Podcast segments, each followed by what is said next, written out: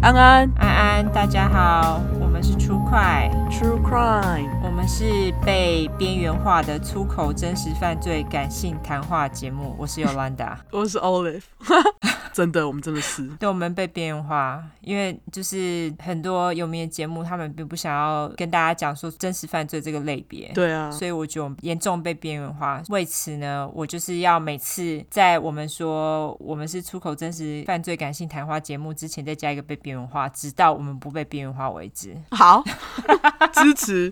我们 Instagram 要改吗？要改成边缘化吗？可能会太长啦，我觉得是不用。好，那我们先来谢谢大家的 donate。对，我们要感谢三个人的抖内，感谢林小姐、李小姐，还有终于来的干爸曾先生。耶，干爸们可不可以争气一点呐、 对啊，干爸们这是怎样？ 干妈占比数好高，没有啊？那个收听数，那个女生本来比较高，对啊，女生好像八十趴是不是？ 七十七十好像。七十趴哦，OK，好好好。对啊，男生不喜欢真实犯罪哦，我也不知道哎、好像在美国比例来说，也是女生喜欢真实犯罪比较多， 对，所以阿基比较特别。我会哦乱，讲的， 对，他蛮特别的啊。对他很特别，对啊他是一个非常特别的人。好，那评论也破了四百了，感激大家，感谢大家狂流，太感恩了，真的。对，非常感恩，拜托大家再多多拉下线喽。对，好，那我们来念评论吧。好，那我先念。第一个是至少比目鱼原册，标题是也很性感啦，惊叹号。没有把 slogan 念出来之前，一直以为你们是挂号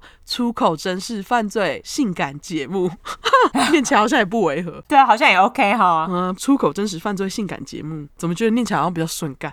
好像有哎、对我们啊，可以考虑改一下。 好，我们想一下，我们想一下。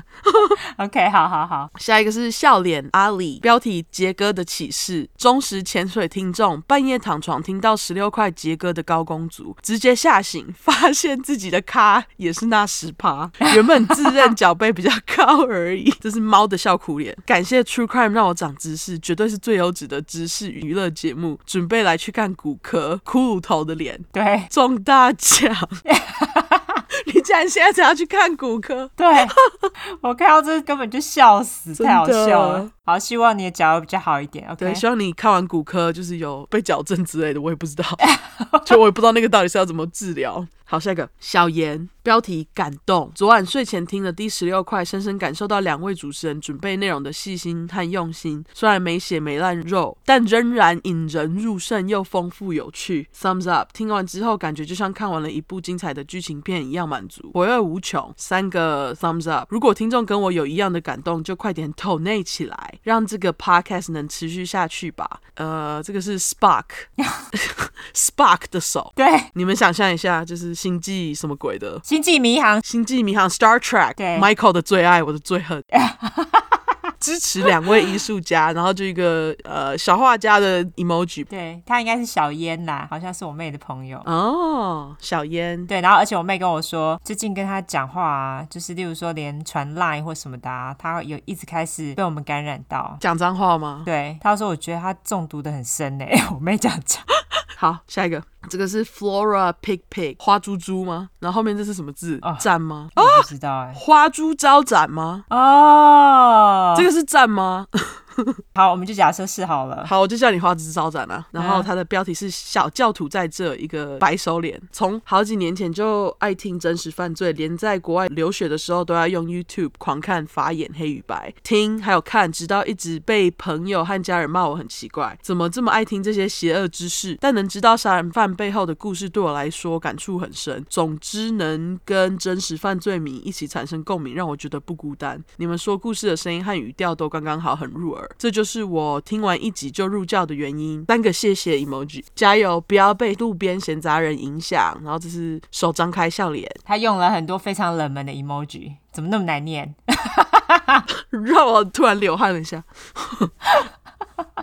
感谢你，感谢你，花猪招展。花猪猪展。 好，下一个 Edith Lin 全。嗯哼，标题也是 Edith Lin。听了这么多个真实犯罪的 podcast，主爱你们一百分啦！一出新的立马听完，真的很受不了哎、好希望每天都有哦，但应该蛮难的，哈哈哈哈！听你们骂脏话好爽， 我是不是有病？笑哭脸，爱死你们了啦！非常非常非常非常非常舒压，送啦！ 感谢你。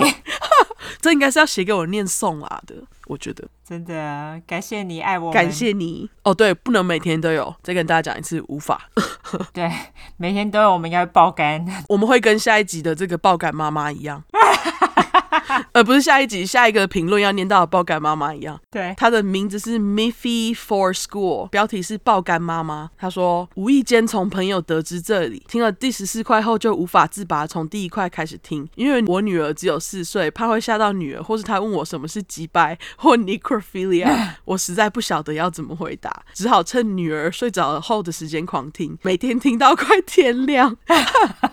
只睡两个小时，又要服侍女儿吃早餐，加带女儿去幼稚园，才能稍微睡个回笼觉。持续了三天，他妈的肝脏快爆裂，挂号为双关语， 但是还是停不下来，一直听，一直听，一直听。目前已经快追完全部，想到之后都要等一周才有一块，就莫名空虚了起来。不过我还是会继续听下去，出块棒棒，两个 thumbs up，爆肝妈妈辛苦了，好好笑。 超好笑的。爆肝妈妈跟你一样，对就是她有 addiction，她无法停下来。没有，哎、我可以啊，我我会去睡觉好吗？我现在都会去睡觉，太累了。 OK，很好。 我觉得妈妈为母则强，真的为了做什么都可以不睡。 希望我们的 podcast 可以让爆肝妈妈得到一点发泄呃 快乐。对，没错，感谢你爆肝妈妈。好，那下一个是我们的老朋友 Tina G F D H J Good。 Good，大家记得他吗？对他之前留给我们两星，又改一星，现在又改五星，感谢你。对，标题说我认输，我就 M，但还是要听。它内容是非常感谢你们开了一集，我快笑死，服了你们，随便啦，五星还给你们。然后一个双手奉上的 emoji，哦、你看吧， 那你看吧。感谢你啦，Tina，有你的肯定，我觉得非常开心。其实我们当时看到你改的时候，我们本来还很期待，我还想说，天啊，你这次要讲什么？结果是五星，真是一个意外的吓到小惊喜，对，谢谢你。有种收服神奇宝贝球的感觉。没错，没错。 好，那下一个是来自于乔儿两个扎眼脸，他的标题是“为人师表也爱出快”。他说：“谢谢你们那么用心收集资料，用轻松特别的方式和我们分享案件。不只教英文，连不说脏话的我也顺便学了几掰，两个笑哭脸。两天就把前十二块听完了，真的太赞了。一直以来都喜欢看案件，尤其是血腥、变态、邪教。从台湾看到国外，无意间听到你们的 podcast，是二零二零唯一一件值得庆祝的事情了。上星期没有听到长长的一块，真的太饥渴，只好二十四小时不间断循环播放前面几块。挂号没说谎，就是二十四小时，没声音会睡不着的那一种，哈哈哈上班听、骑车听、午睡听、洗澡听、大便听，偷偷戴耳机或是开扩音都在听。如果跟油管一样有观看次数，我大概是贡献两千次的那个笑哭脸。拜托拜托，你们要继续做下去，不然我会睡不着。拜托 emoji，等我学生家长投内我多一点，我再投内你们爱心。 谢谢，感谢老师。 对，感谢老师二十四小时播放。下一个评论是来自于包包七七一二零八，它标题是“喜欢最疗愈舒服”，每次自己听完以后都要逼我老公再跟我听一次，然后还是不时问他：“你刚刚有听到他们在说什么吗？”确认他有认真听，大笑哭脸。嗯，某次波波那集讲到波波水瓶座，然后我老公说：“我以前绰号也叫波波刮胡，他也是水瓶座，干。” 波波，为什么你老公以前的绰号叫波波啊？我要笑死了。为什么啊？对啊，破破我觉得是一个有点可爱的绰号哎。我朋友的猫叫波波， 就我觉得波波是一个宠物名。婆婆真的哎，她很对啊宠物的名字，嗯。对啊，这实在是太有趣了。好，对那下一个是来自于 Resgy，是这样念吗？我觉得是。 好，那他的标题是中毒很深的小粉丝，上班下班途中都在听，每次听到你们笑声或是骂杀人犯几掰的时候，都会不小心在车上或路上笑出来，路人也可能觉得我有病哦，四个耸肩脸。嗯，跟男友开车的途中也让他听出快，他还问我说：“他们刚刚是骂几掰吗？”我说：“没错哦，他们非常真实不做作。”男友也被我推坑了，哇，几个一八二个三四五哦，八个，你为什么对算这么快？八个吹笛子脸，加油加油，好喜欢你们呐、啊因为我没在念啊，我就可以看。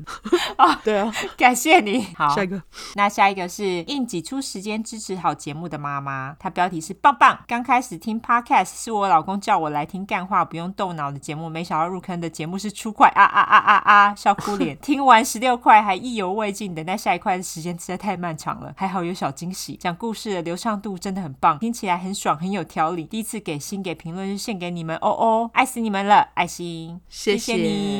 哇，我们现在很多妈妈听众哎、对啊，妈妈们加油！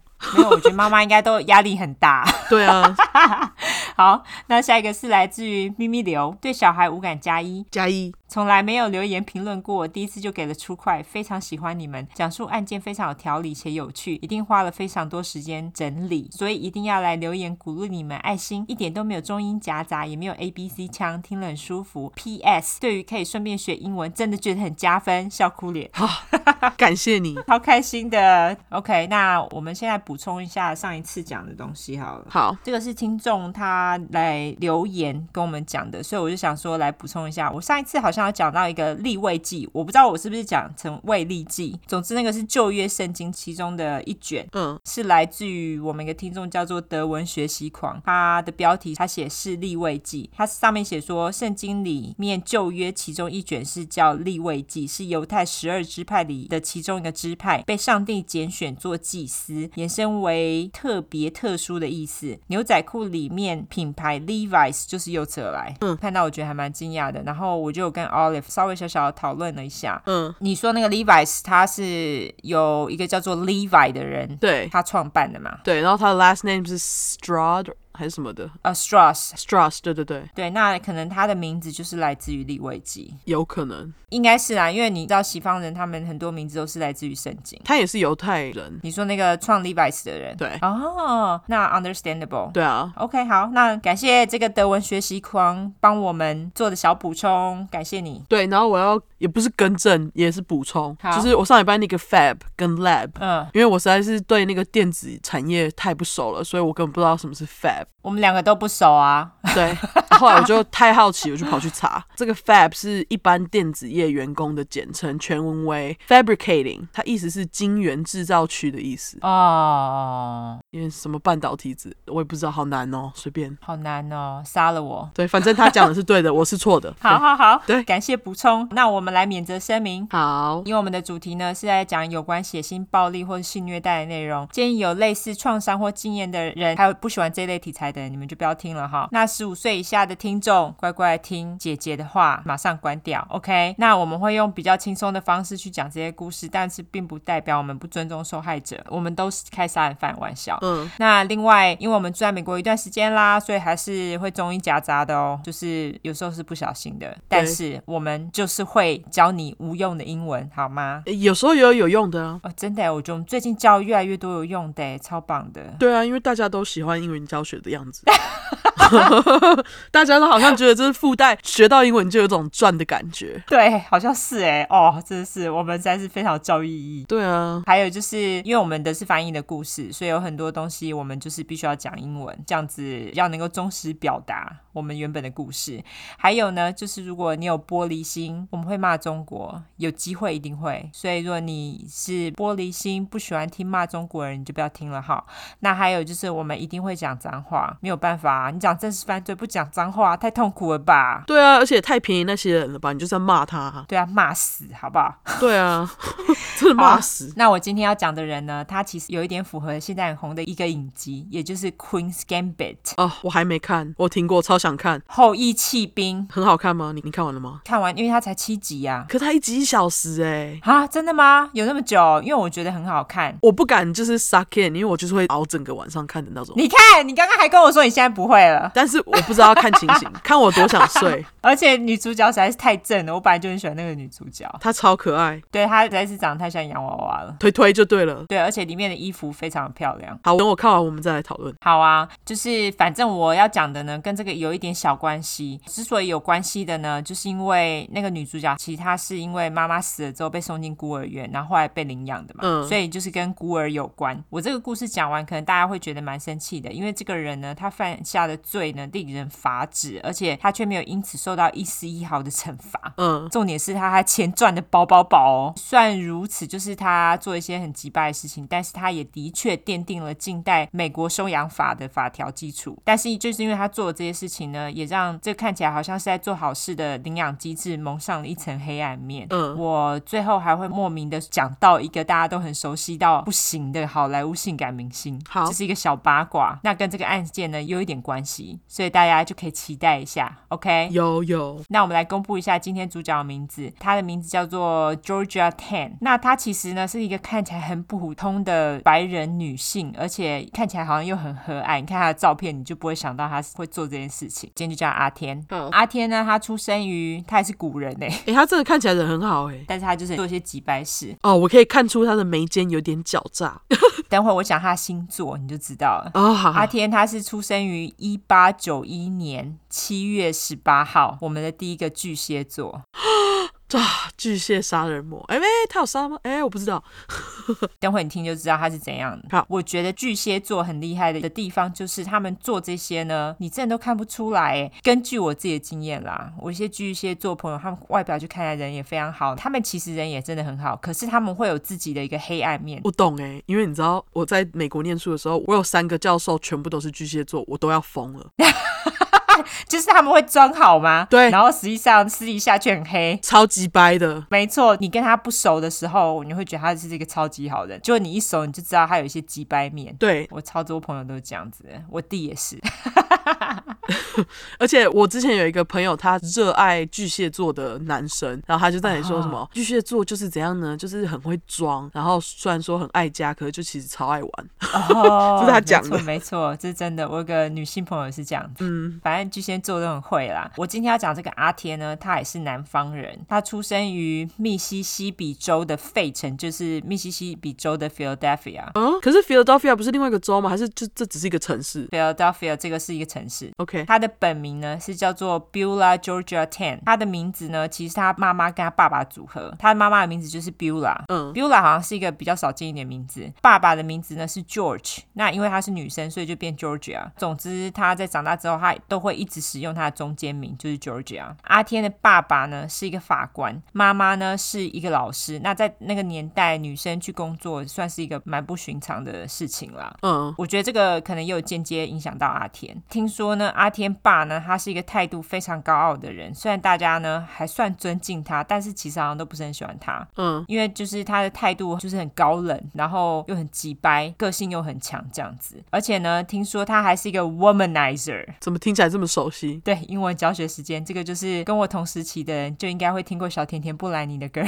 Womanizer》。噔噔噔噔噔噔噔， 是是这样 吗？Womanizer，对，没错，就是噔那噔 个噔歌。噔噔噔噔，是这样吗？对， 没错。好，就是那一首。通常 womanizer 呢，它就是指男人是玩咖，到处伤女人的心的意思啦。哦，原来那就是小甜甜，不然你在呐喊的，对他那时候好像哦就在讲那个贾斯汀， 他哦被伤透了心。他之前不是看起来还蛮清纯的吗？可是，在 Womanizer 那里面，他几乎是全裸、哎，就是那个 MV 里面，啊、对对对我觉得就是有点复仇意味吧。对，就是我这么辣，对，然后你还伤我的心，这样子，没错，我是布兰妮。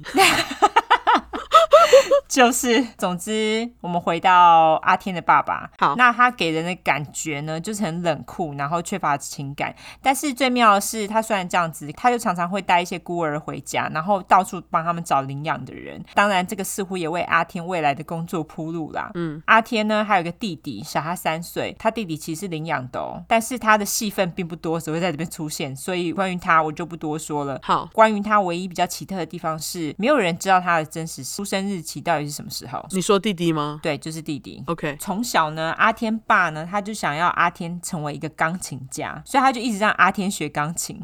他有亚洲家长魂，真的，但是阿天的钢琴课拿的比我们都还要久，他甚至呢哦大学还拿到了一个音乐的学位 耶。哦，好啊、那我不能乱讲，他这个就是认真的要学钢琴。对，他是认真要学。 那你是说现在的妈妈让小孩去学钢琴没有认真吗？我觉得纯粹是想要让小孩变乖的手法，因为那个死广告，到，对，有可能。那就是他除了拿到音乐学位之外呢，阿天他就是在暑假的时候，他还会特地到纽约的哥伦比亚大学去拿社工课程，反正就是很孜孜不倦啊，暑假也没去 party 干嘛的。真的很认真欸呢。非常认真。除此之外呢，阿天受到爸爸的影响，他其实对法律也非常有兴趣。那阿天爸呢，他就会觉得，哎、遗传到我啊，然后他也会觉得很开心啊，所以他当然也就毫不吝啬让阿天研读他的法律书籍，而且还跟他做讨论，教他这样子。那本来呢，爸爸他以为阿天对法律只是兴趣而已，就是 nothing serious，觉得他也不是很认真的对待他这个兴趣。嗯但是殊不知，聪明的阿天他其实对法律认真的很。他后来呢，甚至去考过了律师的考试。好厉害，对，非常厉害，非常聪明。但是因为那个时代对女性不是很友善，阿天爸呢就对阿天说：“你就算考过了，也不会有人想要请一个女生当律师。”他怎么知道？因为他爸自己就是在做法官啊呐、哦，可是又还没有女性的律师出现，他怎么知道没人会请？这是我的意思。因为那个是南方啊。哦，好吧，南方人其实很保守，他们就是宗教信仰的关系，其实他们对于哦女性的地位其实并没有很在乎，哦所以我好吧觉得这个可以懂。所以阿天他当然就很失望，但是在这个时候呢，他就想说自己还有没有什么其他的选择。那你们也知道，就是阿天他拿到了音乐的学位嘛，可是他其实对于就是爸爸给他的寄望当一个钢琴家呢，他一点兴趣都没有，而且好像还蛮唾弃的。哦 哦，所以他在拿到了学位之后呢，他就开始在学校里面教音乐，但是他一直都没有办法在一间学校待很久，好像是因为他的坏脾气，就是遗传到爸爸的烂脾气。哦所以他从一九一五年到一九一八年间呢，他还是换了很多间学校。然后呢，阿天似乎也了解到，他其实还算蛮喜欢小孩的，可是对他们实在没耐心。哈他就想说，你们怎么不乖乖地站在那边装可爱就好了？没有，这是我自己乱加的。嗯，哦，但是我觉得他可能是这样想啦。我也这样想。那总之呢，阿天呢，他就开始寻找，看看有没有其他的选择。那他就突然想到，就是他爸爸以前很常带一些孤儿回来嘛，而且他还曾经帮他爸爸就是打理那些小朋友们啊。他就发现自己好像还蛮喜欢这件事情的，不用教他打理他们就好了。那他还觉得蛮有成就感，因为把一个脏脏小孩弄得很干净，觉得蛮有成就感的。嗯他就想说，那也许这个就就是我以后可以走的路，就是专门让人领养小孩的事业这样子。关于领养这件事情呢，我们来讲一下美国当时对于领养这一块的时空背景。那时候大概是在二十世纪初嘛，就是一九零零年左右嘛。嗯，领养界呢正经历一个大转变，因为那个时候美国呢有个瘟疫叫做黄热病，它正在大流行。那这个黄热病呢，它又称为美洲瘟疫。虽然称为美洲瘟疫，但是它其实是来自于非洲哼。它在十七世纪的时候跟着奴隶制度一起传到美洲的，你看看白人，谁叫你要抓奴 隶？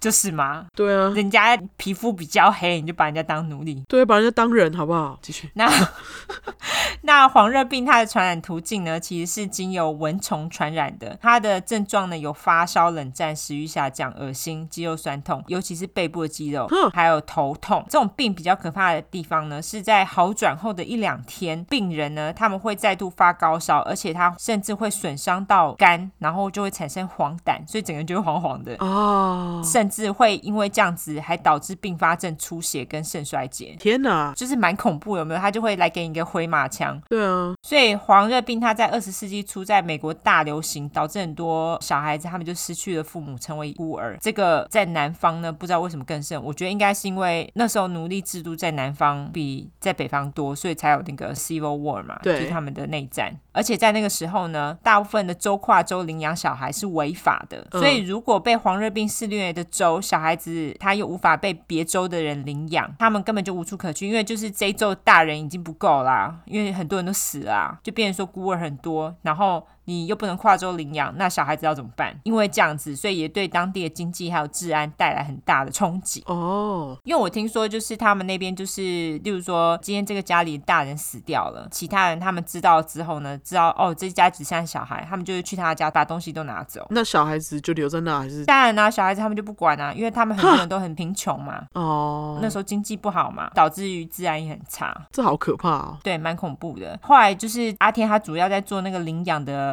活动范围呢，是在田纳西州的曼菲市城 （Memphis），它就是其中一个充满了失去父母孤儿的城市。而且因为孤儿太多，政府所设的孤儿院就是那种领养机构供不应求，而且就是环境也蛮糟的。嗯，公家的孤儿院呢，名誉就非常不好，所以小孩的领养率也非常低。更糟的是，那个时候呢，小孩他们被认为是父母的副产品，意思就是你妈来自于上流社会，你就有可能成为上流社会的人的意思。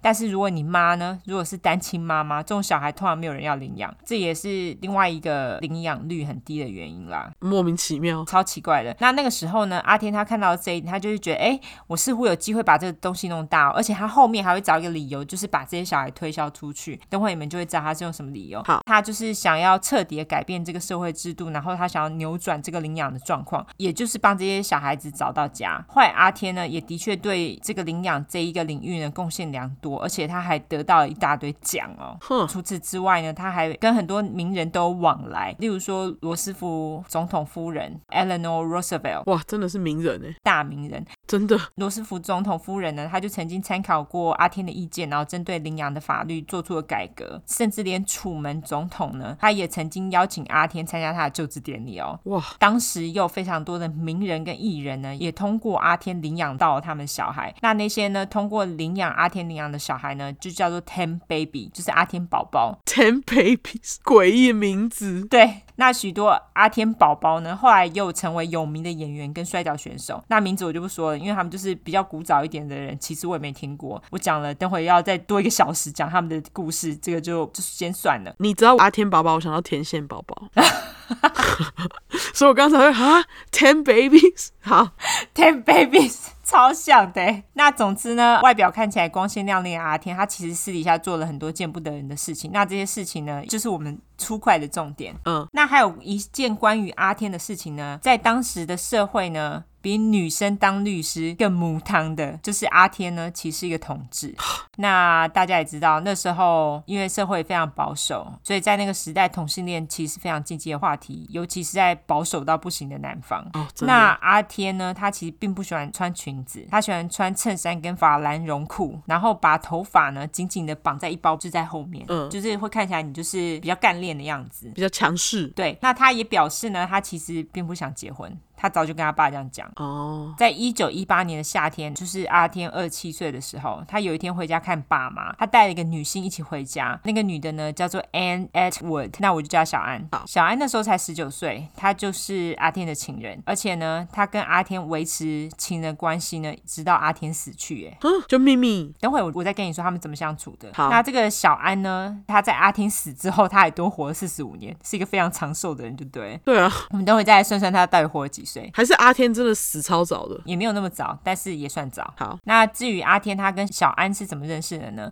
听说阿天呢，他是在某个地方教书的时候认识的，他们互相称对方为 sister，因为听说就是当时的女同志呢，他们在公共场所都会这样互称诶、哦，因为在当时，他们其实并没有蕾丝边这一词，那他们会被认为是独身主义者，也就是不婚的人。嗯，我来教一下大家独身主义的英文好了，叫做 spinsters，s p i n s t e r s。好，这个独身主义呢，并不等于同志，只是那个时候呢，大部分女人过了适婚年龄都会被这么称呼。所以适婚年龄其实都很早，他们的适婚年龄大概都在十六到二十二、二十四岁之类的。嗯，所以就是很早啦。独生的女人呢，跟独生的女人住在一起，也是一件蛮稀松平常的事情。关于这个， 又有一个词，就是独生的女人跟独生的女人，而且两个人都经济独立，然后住在一起的话呢，他们有个词叫做 Boston marriage，哼，就是我没听波过士顿婚姻。这个我也是在查资料的时候查到，我也觉得非常特别。对啊，那这个波士顿婚姻这个词呢，是在十八世纪末的时候出现的。这么早，对，非常早、哦。但是它本来其实并没有蕾丝边，或是跟同志完全无关。哦，它只是单纯说呢，两个经济独立的女人住在一起，彼此照应。所以当时阿天跟小安的状况，在外人就是大家不知道他们是情侣的情况之下，他们就会说他们两个的关系是波士顿婚姻这样子。哦，当然呢，阿天他们当然知道自己彼此是情侣啊，但是外人可能就会觉得哦，他们两个只是好友或者亲戚这样子。阿天呢跟小安的关系呢看起来还算蛮稳定的。那那个时候呢，不想当钢琴家也不想当老师的阿天呢，他那时候就开始找社工的工作。阿天呢，他先是在自己的家乡密西西比州的儿童之家还有相关机构待了一阵子。嗯那因为他把小孩子乱配家庭被发现了，就辞职了。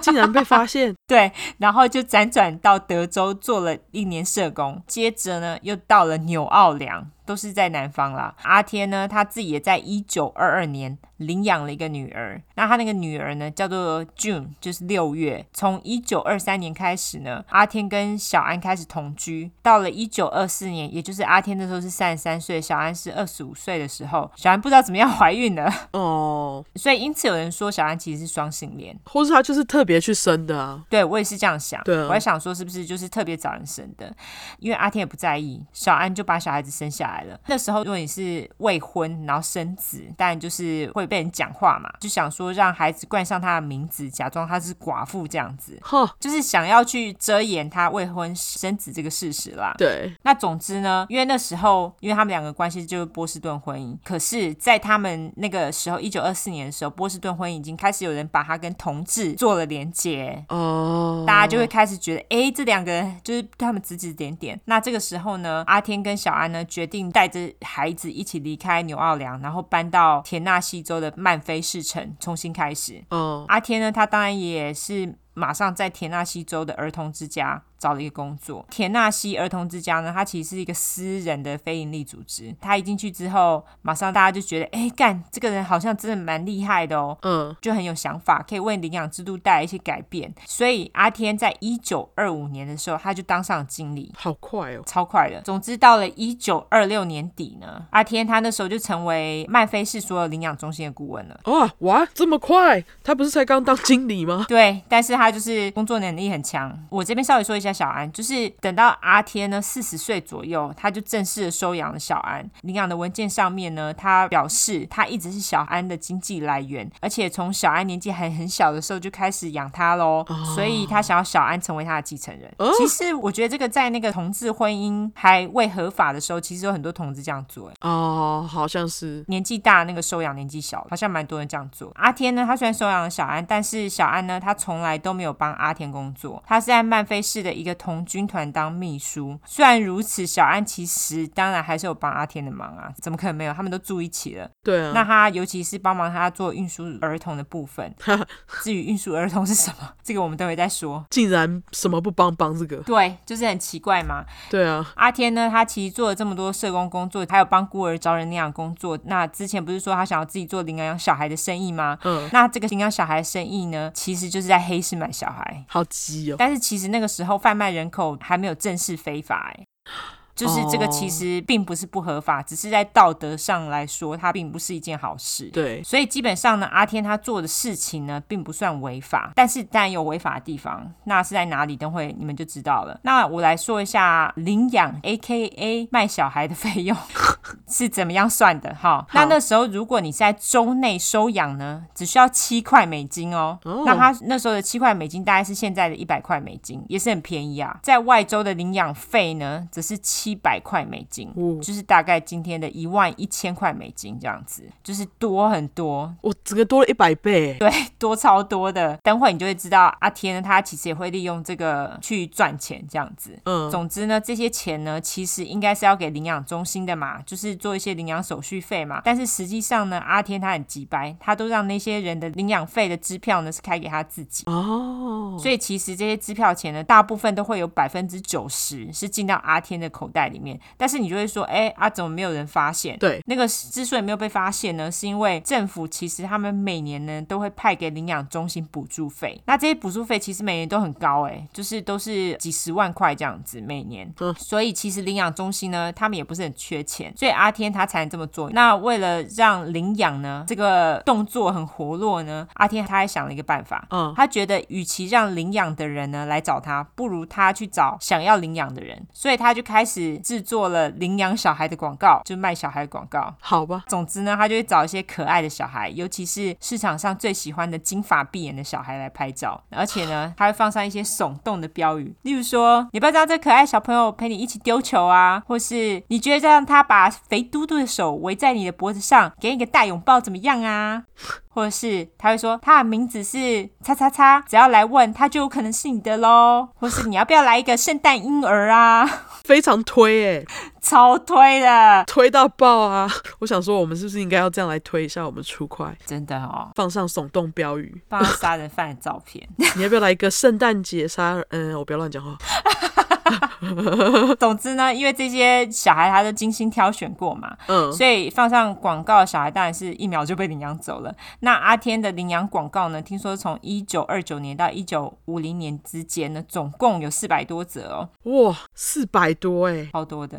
而且这样是四百个小孩，对，四百个被放上广告的小孩，所以你就知道私底下其实更多，他会为了要赚那个一百倍，然后尽量全部都卖州外，是这样吗？是这样没有错。而且有两个州特多，等会就跟你说是哪两个哦州。好好好那阿天更厉害的是呢，他还会把这些小孩的照片秀给那些本来并没有想要领养的人，那他们看到这些肥嘟嘟的小孩，就觉得、哎怎么那么可爱，就像卖小狗一样，没有很多人就因哦此中招了。那他们也会从阿天的手上就领养小孩这样子。那阿天呢，他更说这些小孩，就算这些小孩年纪比较大，不是婴儿了，他用的手法就是这样子。因为刚刚不是说上流社会出生的小孩，大家会比较喜欢吗？嗯那如果你是来自于单亲或是比较贫穷的家庭，就没有人想领养嘛。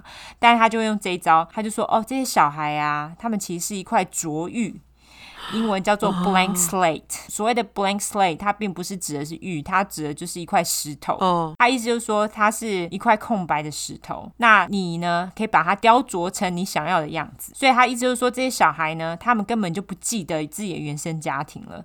你领养他们回去，你想要把它教成你自己想要的样子就可以了。我觉得他好恐怖哦，他还就是自己帮人家规划一个克制化的未来，对，你不觉得他真的很会吗？超级恐怖的欸。他真的超会。虽然说我们都知道他说的是胡乱，就是小孩子其实对于原生家庭都有记忆，就算你只是婴儿，你也有记忆。对啊，但是他的策略呢，就整个奏效，让他赚翻天。嗯他甚至呢，连小孩都出现供不应求的现象。啊，天哪，那他真的是赚爆哎。但是除了呢，让别人把小孩送过来领养之外呢，阿天不是很主动吗？对，他也开始呢，就想办法自己去弄到更多的儿童来让大家领养。他呢会从一些一次大战的寡妇那边呢得到小孩，因为他们就是没有经济来源，他就会直接去问他们说，他们小孩是不是想要送养。 OK，那他还会贿赂呢，在政府机关工作的员工呢，给他那些申请免费牛奶方案的女性名单，因为这些方案呢、哦是让一些不幸的女性，例如说寡妇啊、单亲妈妈或是家里比较贫困的妇女申请的。对所对以他就会自己去主动跟这些妇女联络，然后跟他们说啊，现在洗洗拜拜，你自己都顾不好，小孩怎么会顾得好啊？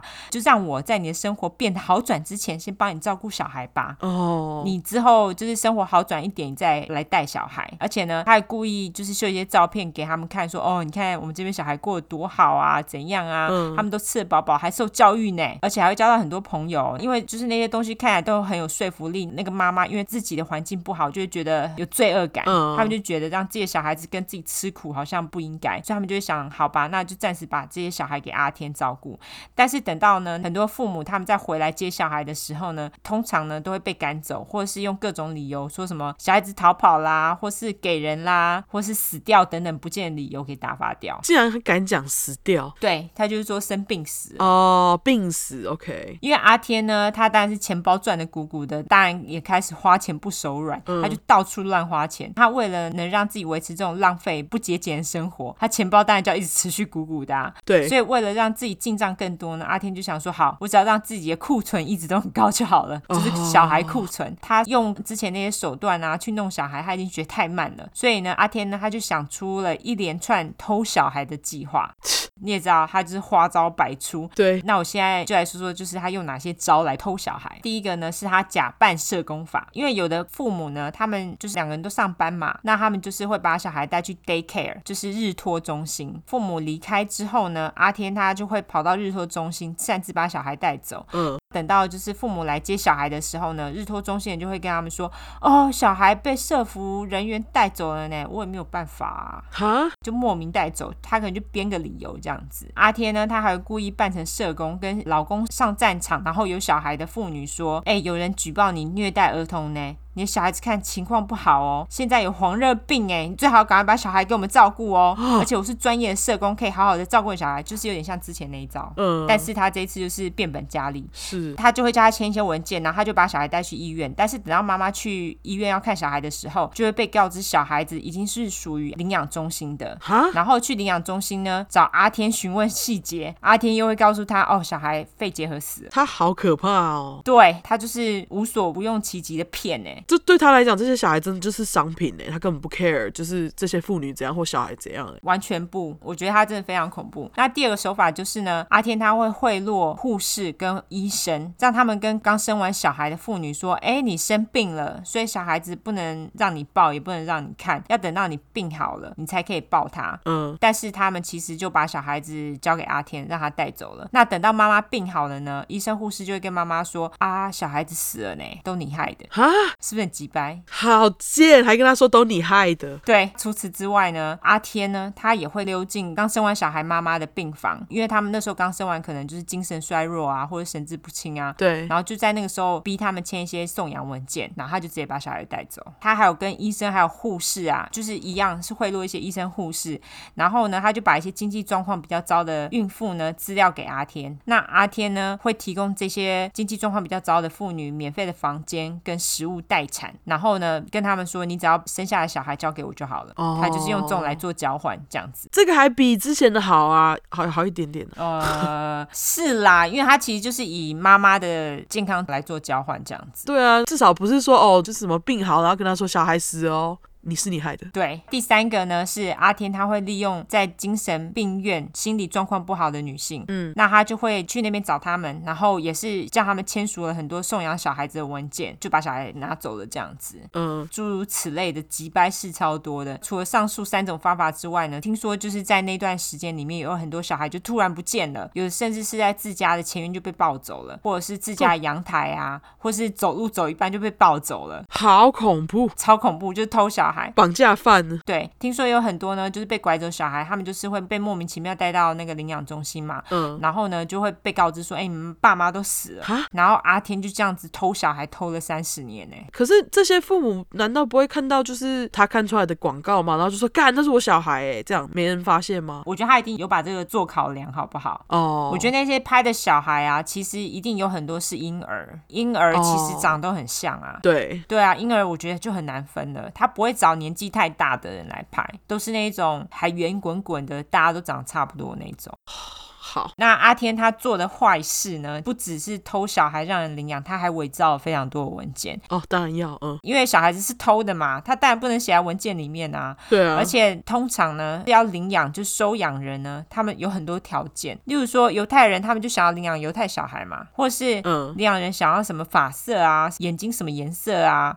然后甚至还有人要求说小孩要来自于上流社会等等。针对这个呢，阿天他会直接在文件上面做手脚，哦，他甚至，会改小孩子的名字来达到领养人要求。反正他就自制嘛，对，因为例如说想要犹太小孩的，他就会把小孩子的名字弄个犹太名字之类的。 他也是蛮随便的，对他只要小孩出去就好啦。对，钱来，没错，而且他还会故意把年龄呢改小一点，因为年纪越小的人比较好送养嘛。嗯，当然呢，这些文件呢，当然不是只有阿天一个人在面伪造文件说了算嘛，他一定要有人做配合嘛，因为这样子才能够合法。要有一个就是背书的人，那这个帮他背书的人就是当地的一个家庭法官，他叫做 Camille Kelly，我就叫他阿妙。嗯，那这个法官呢，就是让阿天可以随便去别人家把小孩带走的人，他核准任何阿天所需要的文件。哈，阿妙呢，甚至还帮阿天找到家里贫困的小孩，就是也提供他这个资料，让阿天把小孩带走。那如果说弄上法庭，因为爸妈就会去告阿天嘛，嗯，那阿妙呢就会判定父母没有资格把小孩带走，这样阿天呢就可以有小孩的拥有权。嗯至于阿妙哦为什么肯这么做，有人说是因为阿天给他钱，我觉得一定有啦。嗯，那也有人说他们其实两个人有一些什么情感上的纠葛之类的。搞不好，对，我也觉得搞不好有。除了阿妙之外呢，那个时候的曼菲市市长，他呢也非常挺阿天，他就是强力的呢通过任何阿天需要的法条。而且据说阿天呢，他曾经在这个曼菲市长选举的时候也捐了超多钱给他的。哦，对啊，难怪他要推他，拿人手软嘛，对不对？他当然就对对他唯唯诺诺啊，他说什么都好嘛，什么都通过啊。除此之外呢，大部分的法官呢也会直接驳斥关于阿天偷小孩的诉讼。他真的是巨蟹座形象塑造的超级好的对，真的， ，Tisk，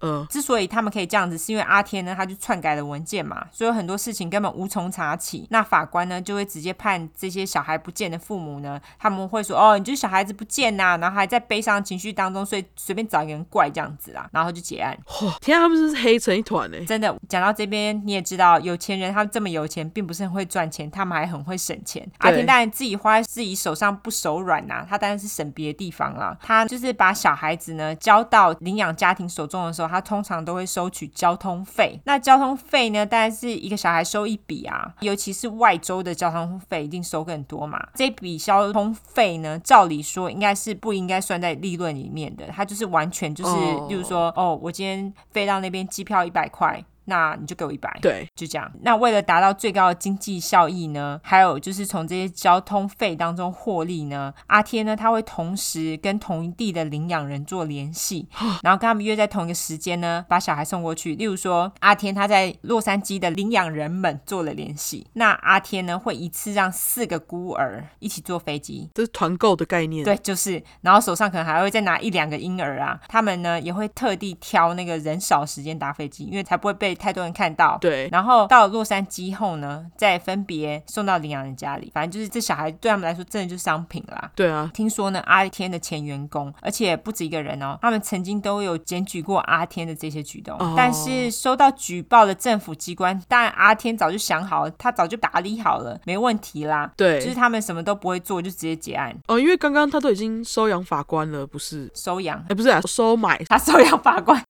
对，没错。总之呢，就是除了交通费之外呢，那些被阿天呢违法送出州领养的小孩，因为刚刚不是说那个州对州领养其实是违法的嘛，对他当然就是违法把小孩子送出领养嘛。那阿天呢，他会做假文件，说他们是在州内被领养的，他就赚那个价差。啊，对，因为州内领养只要七块嘛，但是外州领养是七百哦对块，，这样他就赚七百九十哇六百九十三块对，超多钱的好不好？哦，好黑哦，那另外一个阿天他赚钱方法呢，就是他会跟领养人收取背景调查费用，就是调查那个收养人的背景嘛。嗯，但是呢，他其实从来都不做背景调查的，他还会故意拖很多个月才会跟领养人做联系，让他们觉得哦，他好像真的有在做很仔细的背景调查这样子。嗯，我们再来说说领养中心里面小孩子的情况。那既然这些小孩子是阿天的商品，不用说，他根本就不会好好照顾他们。对，他就觉得生病了啊，他自己就会好啊，好不了的就死了，死了就算了嘛，反正再偷就行了， 啊他真的对这些小孩太随便了吧？超级随便。而且呢，他也不准员工带小孩去看病，因为很花钱啊。那有的员工呢，他们虽然会不理阿天的话，就直接带小孩去看病，但是拿了药之后呢，阿天就叫收养中心的员工不要喂药，或者是假装喂药，但其实喂的不是药。我不知道为什么这样哎、都已经拿药了，对啊，都已经拿药，干嘛死不喂啊？嗯，我也不懂到底怎样。啊，他就是一个急白狼，对，那除此之外呢，还有许多小孩，他们其实被活活饿死的。除此之外，活活饿死还不是最糟的，还有很多小孩子呢都被虐待或性侵，而且呢，据那些 What？ survivor，就是那些活下来的、曾经待过这些领养中心的小孩说，就是他们长大之后说的，他们说呢，性侵跟虐待呢，在这个领养中心是很普通的惩罚方式，他们有时候会被吊起来。来呀、或者被从 laundry chute，你知道那种就是从二三楼把那个脏衣服丢到一楼，然后去清洗那种通道。嗯，因为有一些垃圾不是也有嘛，就是那个什么对 garbage chute，那小孩子呢有时候就会被从那个通道丢下来，这样子就是当惩罚。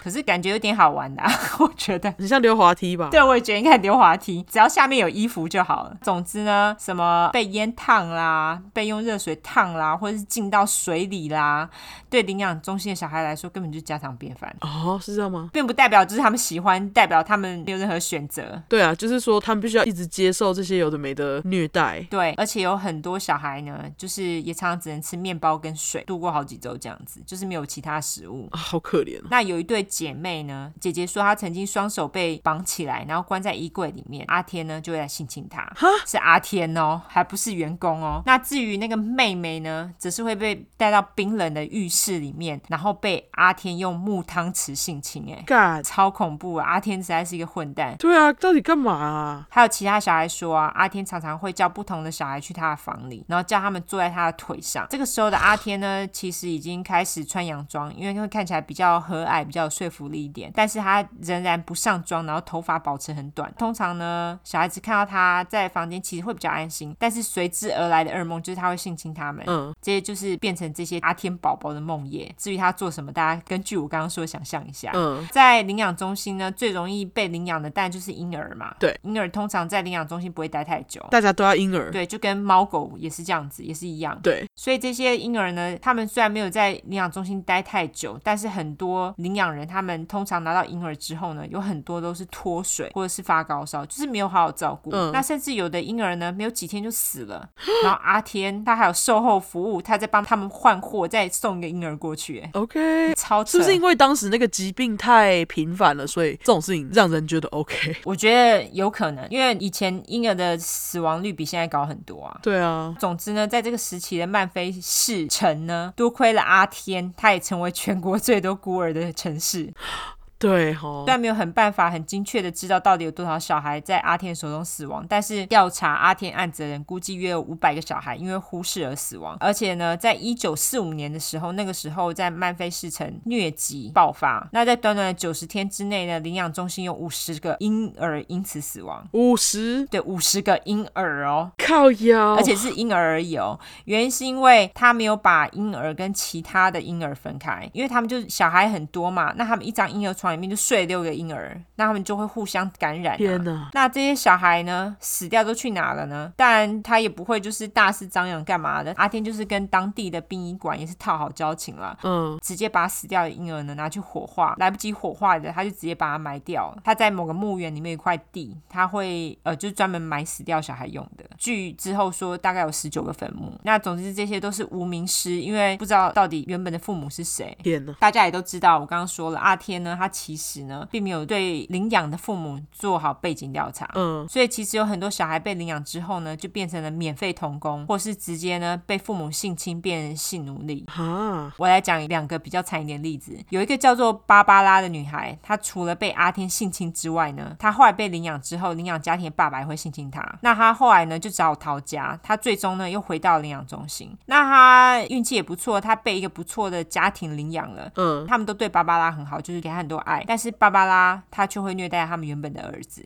就是他们自己的儿子。芭芭拉她自己长大之后说，她说她不知道为什么他们不把她送走，因为她那时候实在是很坏的一个小孩。哦，但长大就好了吧？ 长大就知道自己以前那些做的是不对的、啊。但就是我觉得，就是这对父母真的非常有耐心，因为他还虐待他们的儿子。啊，对啊，我觉得他们人超好的。那另外一个故事呢，也很悲伤，是一个叫做比利的男孩，他曾经呢被送到很多寄养家庭，其中一个寄养家庭里面呢，因为像你在寄养家庭，一定是不止你一个人被放在寄养家庭里面嘛，对那有的时候会有很多个其他小孩一起。那时候呢，被送到其中一个寄养家庭，其他小孩就警告他，他就说：“哎、你不要跟那个在地下室的那个 handyman，handyman 大家还记得吗？就是之前说的那个水电工，水电工，对，熟力博雷那个，其他小孩呢就警告他说，你不要去跟他有任何瓜葛，不要去跟他做接触、讲话什么。但是那个水电工自己找上门来， 自己找上他。哦而且呢，强行把他带到地下室强暴，他是没有说几次，但是我觉得应该不止一次，因为多年之后呢，比利终于被领养了，但是呢，他那个领养家庭必须带他去做手术，因为比利之前呢被强暴的关系，他一直不停的大小便失禁，天，好惨哦，这种儿时的创伤呢，也的确影响了比利一辈子。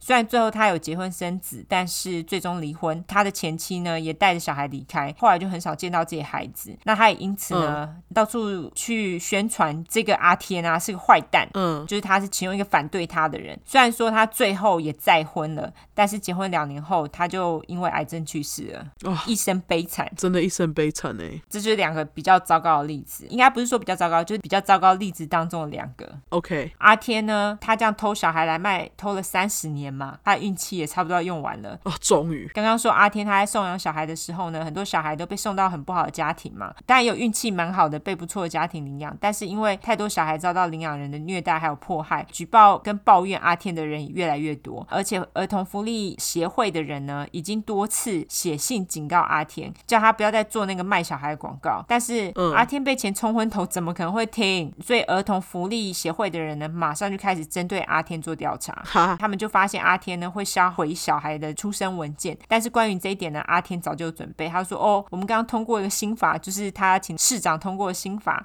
说小孩的出生资料要保密啊，但是保密不代表要摧毁吧。”哦，对啊，总之呢，儿童福利协会呢，他们又发现阿天呢对于领养人的背景调查做得非常随便，就是有调查跟没有调查一样。是而且呢，呢，他也没有调查小孩子的出生背景，调查那个背景单就是为了符合领养人的需求嘛。所以阿天呢，就是让领养人挑货，选自己想要的小孩而已，而不是帮小孩找一个适合他们的家庭。哦，对，而且呢，阿天经手办的领养手续也太过快速，通常从你申请领养到真正领养到小孩。至少要半年到一年的时间，可是，在阿天手上的案子呢，都没有几个礼拜就结案了。就好了。对，所以这就非常扯嘛。总之呢，在一九四八年的时候，原本那个很挺阿天的市长啊，选举失利，哦他就没有连任了。所以新的市长上任之后没多久，当然马上就听说了阿天跑包的事情啊，而且他也听说前市长跟这件事情有瓜葛，所以他马上呢就展开调查。他先从跟踪阿天运送小孩到外地开始，嗯然后他们直接呢把阿天的运送小孩的员工抓起来询问，那那个员工呢也马上就崩溃，他就说他心里知道总会有这一天的。在曼菲市城的几个法官呢，曾经因为对于阿天所经营的田纳西儿童之家有所顾虑，所以就要求警察去搜证，但是呢，警察就直接忽略，就是被阿天买通。哦，而且呢，调查还发现，就是有超过一千个小孩子被送到纽约跟加州。什么一千个？对，超过一千个哦。那光是这一千个呢，就已经为阿天带来一百万美金的进账，哦，真的哎，大概是现在九百万美金，超多钱的 诶。欸超多钱。那在田纳西之家的儿童，他是偷来的嘛，根本也没有被好好对待嘛。那一九五零年的时候呢，田纳西州长呢，他弄了一个调查小组，这个州长呢，要这个调查小组去把之前呢派给领养中心的钱好好的查清楚，而且他想要要回来。但是那时候州长又说呢，阿天不用抓去关啦、他只要领养中心没有再继续就行了，就是他们只是想要让这个息事宁人了事而已。哦，结果呢，在当年的秋天呐、阿天跟田纳西儿童之家终于被起诉了。但是就在被起诉之后没几天，阿天就因为卵巢癌去世了， 享年五十九岁。所以你就想说，这个好像也没有太年轻，可是也不是很老。五十九加四十五是一百零四。等一下，不对不对，不是一百零四，因为小安小他八岁啊，所以你要减八，所以是九十六岁。啊，对对对对对，还是很高龄。我刚刚是直接用阿天的五十九加四十对，所以你要减八，因为小安比他小八岁。反正阿天就这样死，你不觉得很鸡掰？就是觉得撒谎。很爽、欸，对，超级没天理。那那些呢，从阿天手中活下来的阿天宝宝啊，有很多人其实不相信他真的已经死了，他们觉得是假新闻，嗯他们还得找一个人呢去参加他的丧礼，然后确定那个在棺材里面的人是他，嗯然后他们才愿意去相信哦，阿天真的已经死了这个事实。嗯对，因为他们就是怕死他。也在阿天死没多久之后呢，几周之后，田纳西儿童之家就关门了。关于这件事情呢，媒体也大肆报道，就是整个震惊了全国，因为阿天他的名誉很好嘛。嗯，总之呢，阿天的遗产呢，大概只有八万美金哦，因为其他都花掉了。嗯但是他这个八万美金也大概是现在的八十五万美金。也是很多、啊，对，也是蛮多的，但是他一毛都没有留给这些领养机构，因为通常你会想说啊，这么爱小孩的人应该会留一些钱给领养机构，可是他没有。嗯，小安呢，他就拿了一半财产，那另外一半的财产是分给阿天其他的家族成员。据说呢，阿天经手了约一千五百件领养案件，百分之八十小孩都被送到纽约跟加州。所以很多纽约跟加州人搞不好都是阿天。阿天宝宝，对啊，至于法官阿妙呢，他原本被以贿赂起诉。其实阿妙他自己本人呢，也承认有拿阿天的钱，但是后来在法庭上呢，律师又说他其实并没有因此获利。但是阿妙他的确是害了许多贫穷家庭失去了小孩嘛，所以后来呢，检察官他就跟阿妙达成协议，他说只要阿妙呢辞职退休，他们就不起诉他。你看他也没事啊，可是他就是有因此获利啊，什么意思？对他们就是给他一个什么惩罚都没有，唯一的惩罚就只是辞职，就超烂的。哦，他们就是给他一个 easy way out，英文是这样讲。对，没错，就是 easy way out。有记者呢，他事后在询问阿妙对于阿天所作所为的意见。阿妙呢，他不认为阿天他卖儿童来获利是有错的。啊你不觉得这很很恐怖吗？这种人居然是家庭法官呢、欸难怪他最后就是可以因为所谓的没有获利逃过一劫。对，觉得他这个真的是太恶心了。他说呢，阿天天在最后的两年，就他死前的两年的所作所为呢，都是因为癌症使用太多吗啡的关系，所以都乱做决定。我觉得整个问号。我觉得他故意讲，因为反正人家都死了，随便他怎么没讲。错，阿妙他还说：“对啦，对啦，我应该早就应该要举报他了啦。”我就觉得真笑哎、嗯，阿天呢，他的领养案件大概有百分之二十是经过阿妙的手。那很多啊，哎、至少三百件哎、对，四年之后呢，阿妙就因为中风死了。他也是很爽。对他整个就很爽，不知道是不是吃太多，妈的！虽然说阿天做了很多急白事，而且老实说，帮他的人呢也没有一个人被裁决嘛，都过得爽爽的。真的哈、对，但是美国的领养法条有很多的确是靠它去推动完成的，而且其实有很多到现在还存在着哦。它也的确让领养这件事情呢变得简单一点，而且因为阿天这样子乱搞的关系，田纳西州呢，他们其实对于领养人的背景调查也变得非常严谨，而且呢，他们还说要确认这些小孩的原生父母呢是真的想要自己的小孩被送去领养，就是要哦百分之百确认。其他后来的州呢也跟进。至于阿天宝宝呢，听说只有少于十趴的人跟自己原生父母相聚，其他因为文件被篡改啊，或是被送到外地的关系，所以他们其实根本就无从得知自己原本父母是谁嘛。好可怜哦。在这件事情大爆发之后呢，有很多领养人也没有勇气去查自己的小孩到底是不是阿天偷来的，因为都养了很久啦，他们也不想把孩子送回去嘛。对啊但是我觉得现在我们不是有那个 genealogy，就是对对对，家谱学，应该是可以使用那个 DNA 去寻找自己的几等亲，应该会容易一点。对啊所以，不知道这两年阿天宝宝是不是又比较多人跟家庭团聚了？那至于阿天他自己领养的女儿，就是那个 June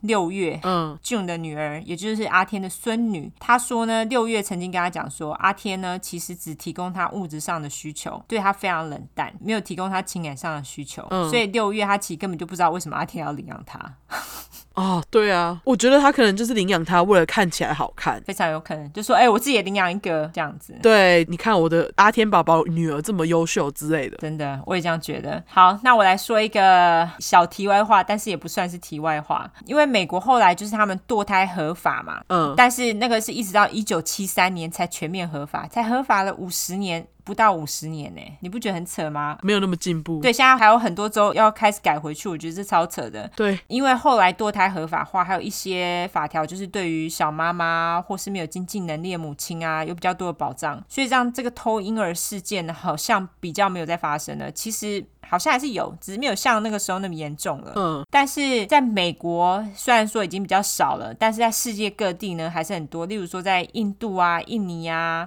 柬埔寨啊等等。那讲到柬埔寨，大家会想到谁？就是那个被柬埔寨给了国籍的安吉丽娜·裘丽嘛。我不知道他有柬埔寨的国籍，哈，你真的很不八卦哎、我不会特别去看，我看到就看到了， 因为安吉丽娜·裘丽她不是领养了一个柬埔寨的男孩嘛，这个我知道。对嘛，这大家都知道嘛。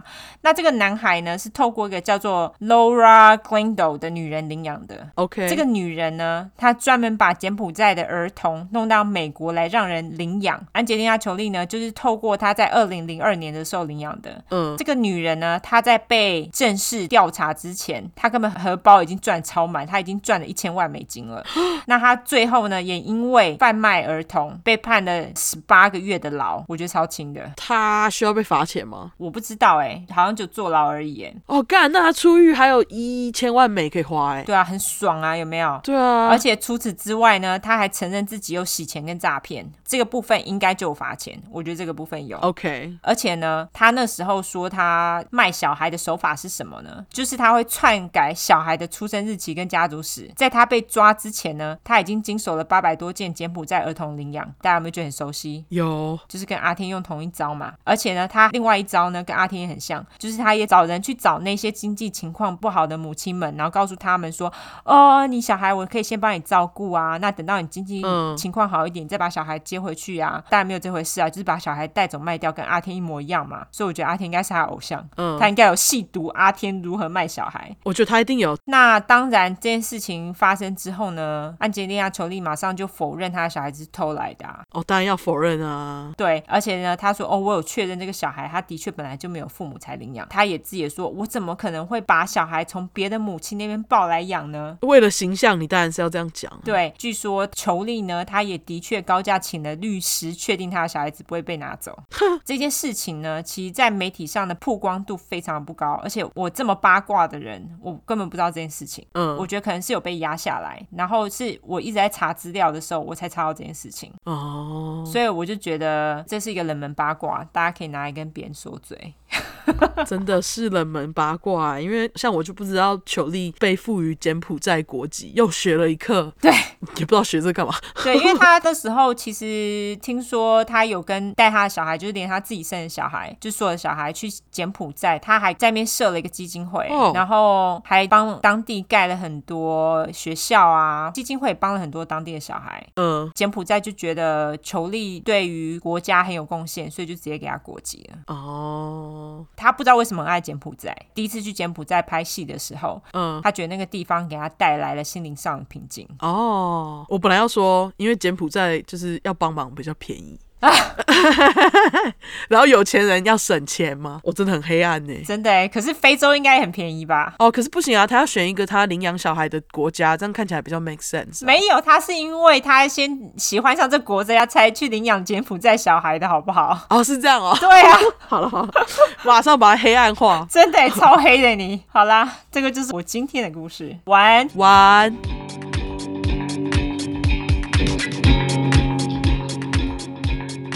好，那我今天要讲的人，他的名字叫做 Bobby Joe Long，、他的原名是叫做 Robert Joseph Long。啊、我不知道我们之前有没有讲过，就是叫 Robert 的人，通常他的小名会是 Bob 或是 Bobby 之类的。然后 Bob 就跟我最爱的 Bob's Burgers 的卡通主角一样。他原名也是 Robert。对， OK，呃，他们好像也会被叫 Rob 之类的。哦，对对对，但是好像通常都是 Bob。对，Bob 也很多。对啊。对，卡通里面偶尔会有几集他被叫 Robert。哦，真的吗？对我就是因此知道的。嗯，我不知道为什么他们都会被叫 Bob，你不觉得很奇怪吗？对啊，为什么不是 Rob？有啊，Rob 也有很多啊，但是被叫 Bob 很莫名其妙，对啊，我听到叫爸爸比叫 Rob 还多是不是？Bob 比 Rob 好叫？哦，有可能对啊，他们就直接帮 R 下面加了一横，太难叫了，直接帮你加一横。好对，好，那他的姓叫做 Long，嗯，我就叫他阿龙好了。好，龙哎、刘哎， 讲台语。那这个阿龙呢，他大半辈子都住在佛州。 哦，本州人呢、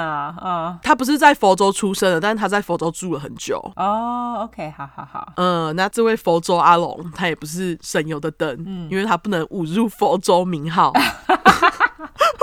他杀了至少十个女人，然后还犯了至少五十起的强暴案，哦，因为这样也让他有称号啦。嗯那他的称号就是 classify as rapist，也就是分类广告强暴犯的意思。哦，OK，那我快速英文实践一下，classify 的意思就是分类的，这个词也有机密的、保密的意思。嗯，不过在这边的用法只有分类的意思。至于 ads 就是广告的缩写啦，嗯，就是刚刚那个谁阿天很会的广告，对，就是，现在就把英文交给你 advertisement，大家搞不好已经知道 a d v e r t i s e m e n t。 OK，我们直接来给你举个例， 我们出快需要大家帮我们做 advertisement 广告，帮我们拉下 线。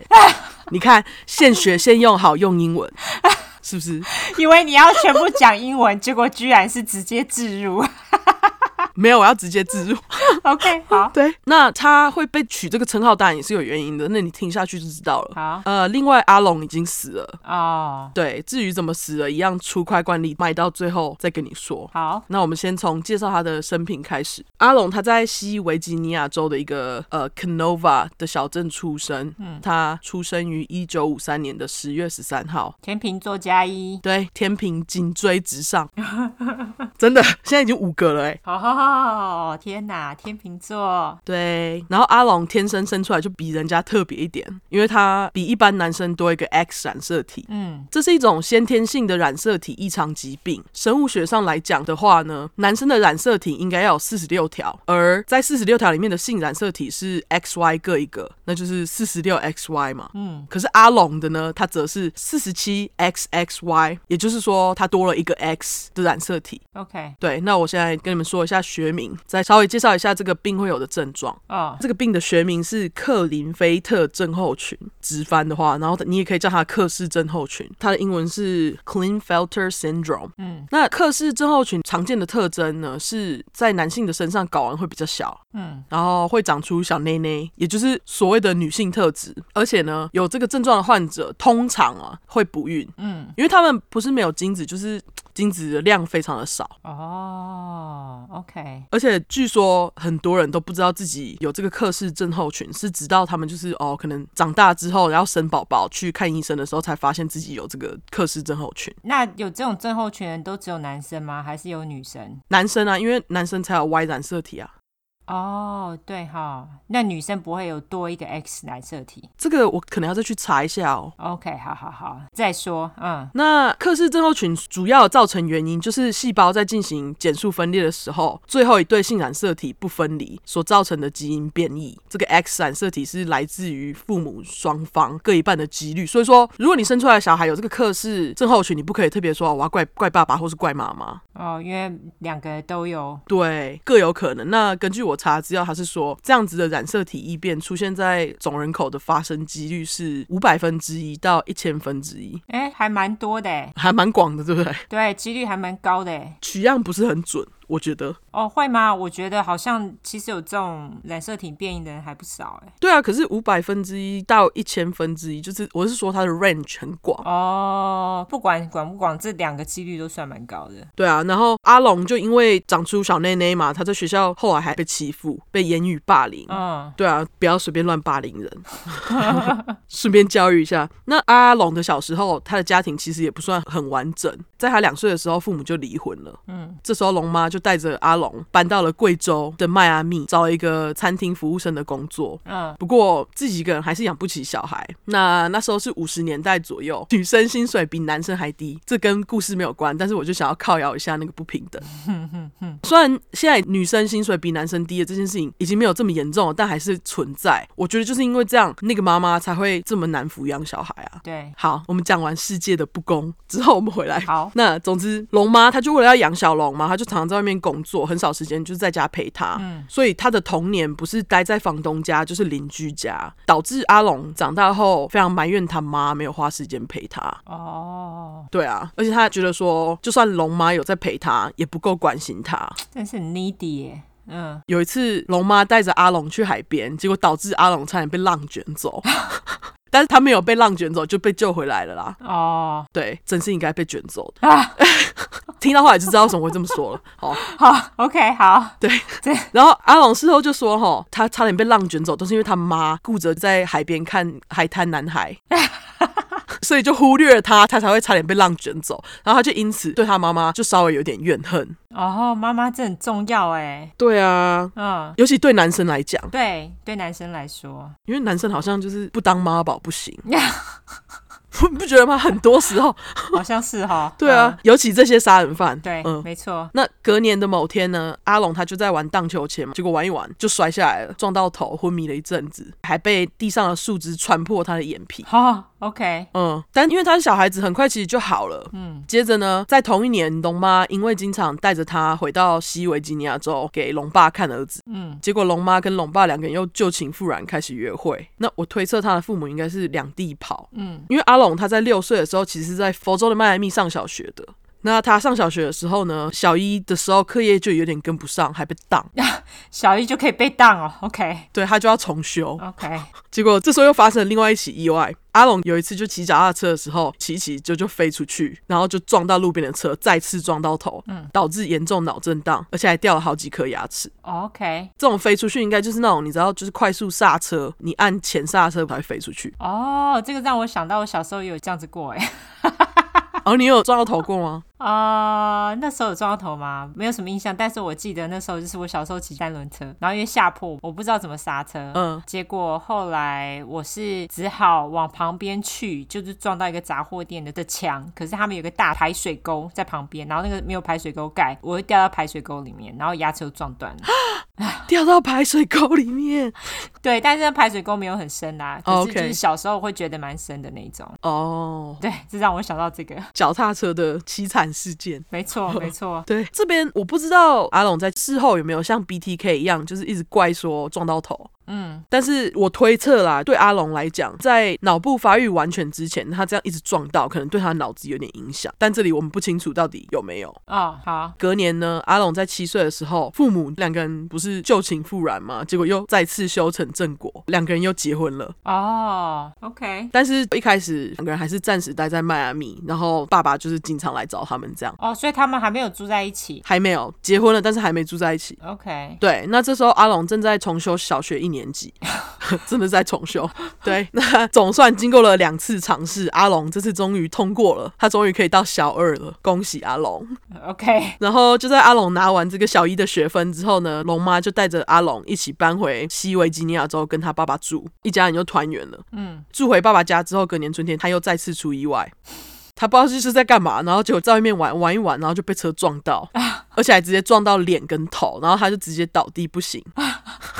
他到底要撞几次？不知道他七岁的时候就已经撞到头三次了，根本就是撞头专家。真的哎。对啊，然后因为这次意外很严重，他还被送到医院。哦，出院后几个月，他又再次出意外，而且又是被车撞，这次还差点往生。 他水逆是不是？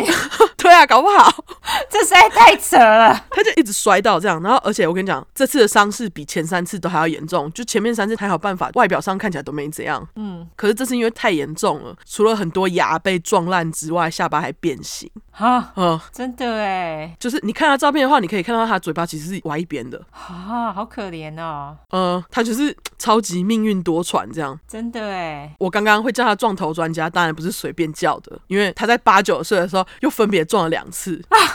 八岁的时候，阿龙在骑马的时候，然后就又摔下来了。谁准他骑马的？一直撞头还给我骑马， 搞不好之前撞头都因为妈妈就是忽略他，就不知道啊。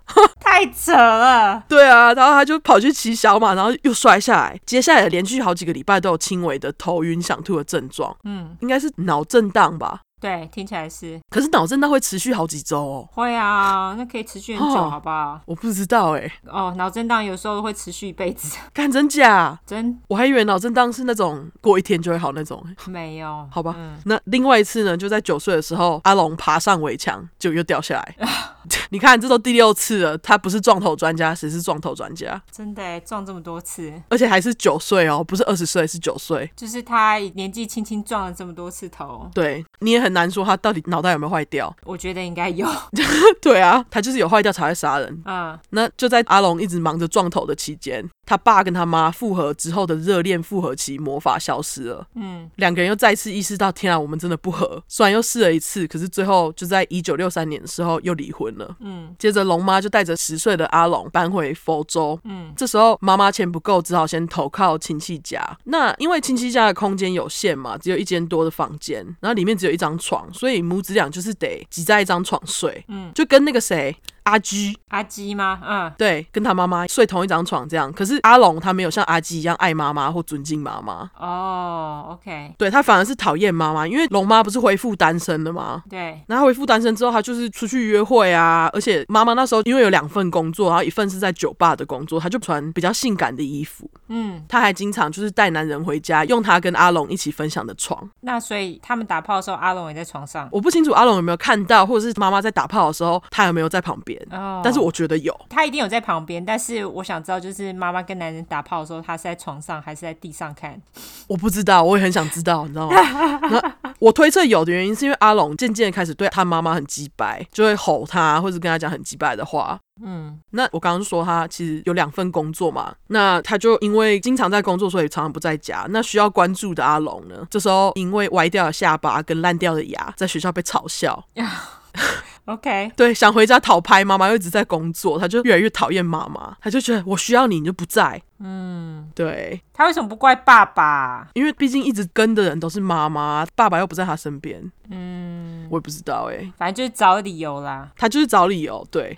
那不久后呢，龙妈终于存够钱买房哦。哦，他是为了要买房，OK，对啊，他就是为了要买房，他带着儿子出去住，他才会那么认真在赚钱，然后儿子都不知道。真的哎，对啊，然后他们就搬到了一个叫做海利亚迈阿密的邻居城市。哦，完全不知道这个城市。它是一个小地方，紧邻着迈阿密。 OK，搬家不久后呢，龙妈继续天天出去跟人家约会，嗯，而且阿龙还特别讨厌几个龙妈带回家的人，而且他觉得妈妈这样不断约会让他觉得很不耻，觉得妈妈很脏。嗯，那有一天呢，他要杀小动物了。哦，有一天，他就把对妈妈的怒气莫名其妙出在家里的狗身上，他就拿着猎枪把狗射死，啊、好鸡掰哦，超级白。而且你知道原因是什么吗？是什么？因为妈妈对狗比较好，给他牛排，然后他给他自己吃汉堡，靠背哦，是不是？ 就有够爱计较的，真的哎，这很靠腰哎，超靠腰的啊！我就说，我觉得他脑袋一定有坏掉。一定有，一定有，被摔太多次了。对啊，然后青春期的时候呢，因为克氏症候群导致阿龙身上长出小内内嘛，嗯，就像刚刚一开始讲，他就因为这些特征，所以在学校被霸凌。因此，阿龙自己也超级讨厌这个特征。跟朋友去海边，阿龙都会坚持穿衣服才会下水，穿衣服下水。OK，因为他不想要给人家看到他的小内内啊。可是，一贴到身上不就看到了吗我也不知道，他可能觉得有遮就好吧。 ？OK，对啊，而且他后来为了摆脱这个特征，据说他还有特别去做这个胸部切除手术，但是我不确定是在什么时候。嗯虽然说学校有人霸凌他，但是学校对阿龙来讲也不是全部都是坏的啦。嗯，因为他在国中的时候就认识了一个叫做 Cynthia Barlett 的女生，那我就叫她阿雅。嗯哼，两个人认识一阵子后呢，就开始交往。有了女友后，阿龙就经常跟阿雅抱怨说：“哦，他有多讨厌他妈、啊。”直到高中，他对他妈妈的态度都还是很差。嗯，接着高中念一念就辍学了，不知道要干嘛，直接去当兵。哦，又是当兵哦，对，又是当兵，然后可能因为去当兵的关系，又突然让他开始振作，边当兵还边念书哦。哦，就像你说的是什么，考一个试去补那个 GED，对不对？对，他好像就是考个试去补这个学历证明。嗯那当兵当了两年后呢，在一九七四年的一月，阿雅跟阿龙在军中结婚。 ，OK，婚后好景不长，因为一个月后，这个撞头专家又出事了。他又撞到头了吗？对，没错， 而且这次是大意外，不是像小时候这样了。哎，小时候也是蛮大意外的，但是这次对，小时候也蛮惨的欸。这次更严重，这次更严重。好，对他有一次骑重机出门，结果发生冲撞，他整个人飞超远。等一下，撞头专家谁准你骑重机的？你头那么长被撞就不准给我骑重机？他不管啊， 必须要承担撞头专家的名号，就是要再去撞一下。靠背。好，对，然后这次就是他最严重、最严重的一次。他就是我刚刚讲的嘛，骑重机出门，结果冲撞，整个人飞出去，飞超远，据说二十公尺。吼，天哪，嗯，撞到头，不愧是撞头专家。那因为整个人飞出去了嘛，嗯，除了头以外，他还伤到了肩膀跟腿。据说腿的部分严重到医生还有一度必须要考虑是不是有必要进行截肢。好，就这么严重。不过阿龙很幸运的不需要这项手术。那除了我刚刚讲的这些皮肉伤之外呢，从刚刚到现在都已经撞了七次头了，这些累积起来的撞头，终于让阿龙变了一个人。哦，之前都没有吗之前可能就微微的，但这次转变很大。 ？OK，因为在这次的意外之后，阿龙他的性需求变得超级大， 这是什么奇怪的转变啊？我也不知道。因为根据他当时这个老婆阿雅，她说车祸之后他的性需求就变得大的很夸张。因为每次呢，阿雅她去探望阿龙的时候，她都会鲁小阿雅，让她在医院跟她打炮。哈如果他觉得不够，在阿雅离开后，他还会就是在那里疯狂打手枪。哈，撒嗯谎，阿雅虽然觉得很奇怪，她还是配合，因为她想说啊，她是病人嘛，就是想要尽量满足他。啊，对，在阿雅没来的时候嘞，就是疯狂打手枪啦，呃，频繁到被护士注意到。 据说他一天至少要打手枪打五六次，哦，就是很夸张。那我们有教过打手枪的英文吗？没有，好吧，那我们教一下，就是 masturbate。嗯，可是 masturbate 是自慰不是吗？就是女生自己，女生自慰也叫 masturbate。男女啦，男女。可是打手枪可以男女吧？不行吗？呃，女生没有枪可以打，哦，好吧，我以为打手枪女生也可以用，好吧，没关系。现在当然也会有人这样用，可是问题是 masturbate 就是男女都有，可是例如说男生的打手枪有时候会叫 jerk off，哦，对对对，我们两个都交给你。对，jerk off 就是男性专用，男性专用，masturbate 是男女专用，对，就是自慰，嗯，就大家都可以用了。大家，没错对，那阿龙在几个月后出院，但因为车祸造成的后遗症，让他被退伍了。夫妇就得从军营搬走，他们就搬到了一个拖车公园。 OK，之后，阿龙就为了解决他的性需求，就继续鲁小阿雅，天天跟他打炮好几次，哦然后打炮好几次还不够，还要打手枪两三次。哦。哦就是整个人性上瘾，是不是就想到那个谁第八块的绿河杀手阿瑞？哦，是哎，这样真的很烦哎，天天打炮很累哎，对啊，而且他还要逼他老婆跟他一天打好几次、欸，哎，这老婆好可怜。太累了。对，不止这样哦，他又不知道从哪来的怒火，变得更急掰，有事没事就揍阿雅，哈，有时候边打炮边揍他，撒谎，OK，很鸡掰。超级掰的。对他就是一个揍老婆的混蛋，嗯，可怜的阿雅就这样忍受，而且他还心里一直想说，哦，都是因为这个车祸让他变这样，他觉得这个反常应该会慢慢的治好，嗯，可是没有啊，他就变本加厉。哦，但是阿雅就还是继续承受，而且隔年他还为了阿龙生了一对儿女，双胞胎是不是？对，哦，整个直接以次数打败克氏症候群，因为精子很少，很难怀孕的几率。是 不是？因为是 真的，对啊，用次数得胜，他就是一直干，一直干，一直干，一直干，然后干到就出现为止，不是吗？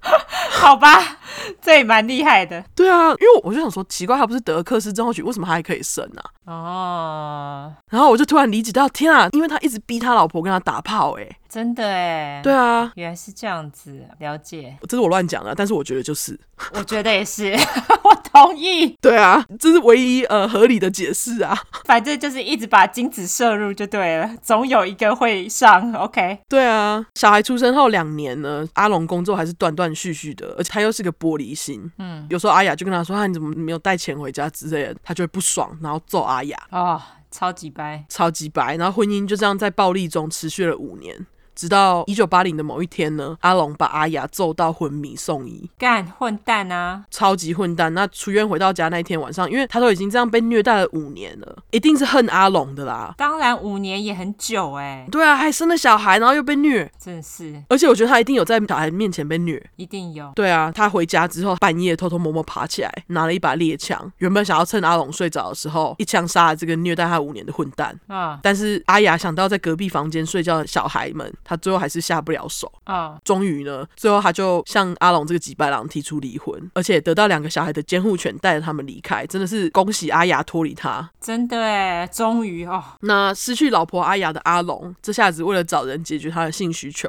他开始就在报纸上找分类广告啦。通常的手法呢，他是会找那种在卖家具的人，嗯，他就是趁进门的时候，然后说哦，我要买这个家具啊。那如果女人的丈夫在家的话，他就不会做任何事情，他就说哦，不买了。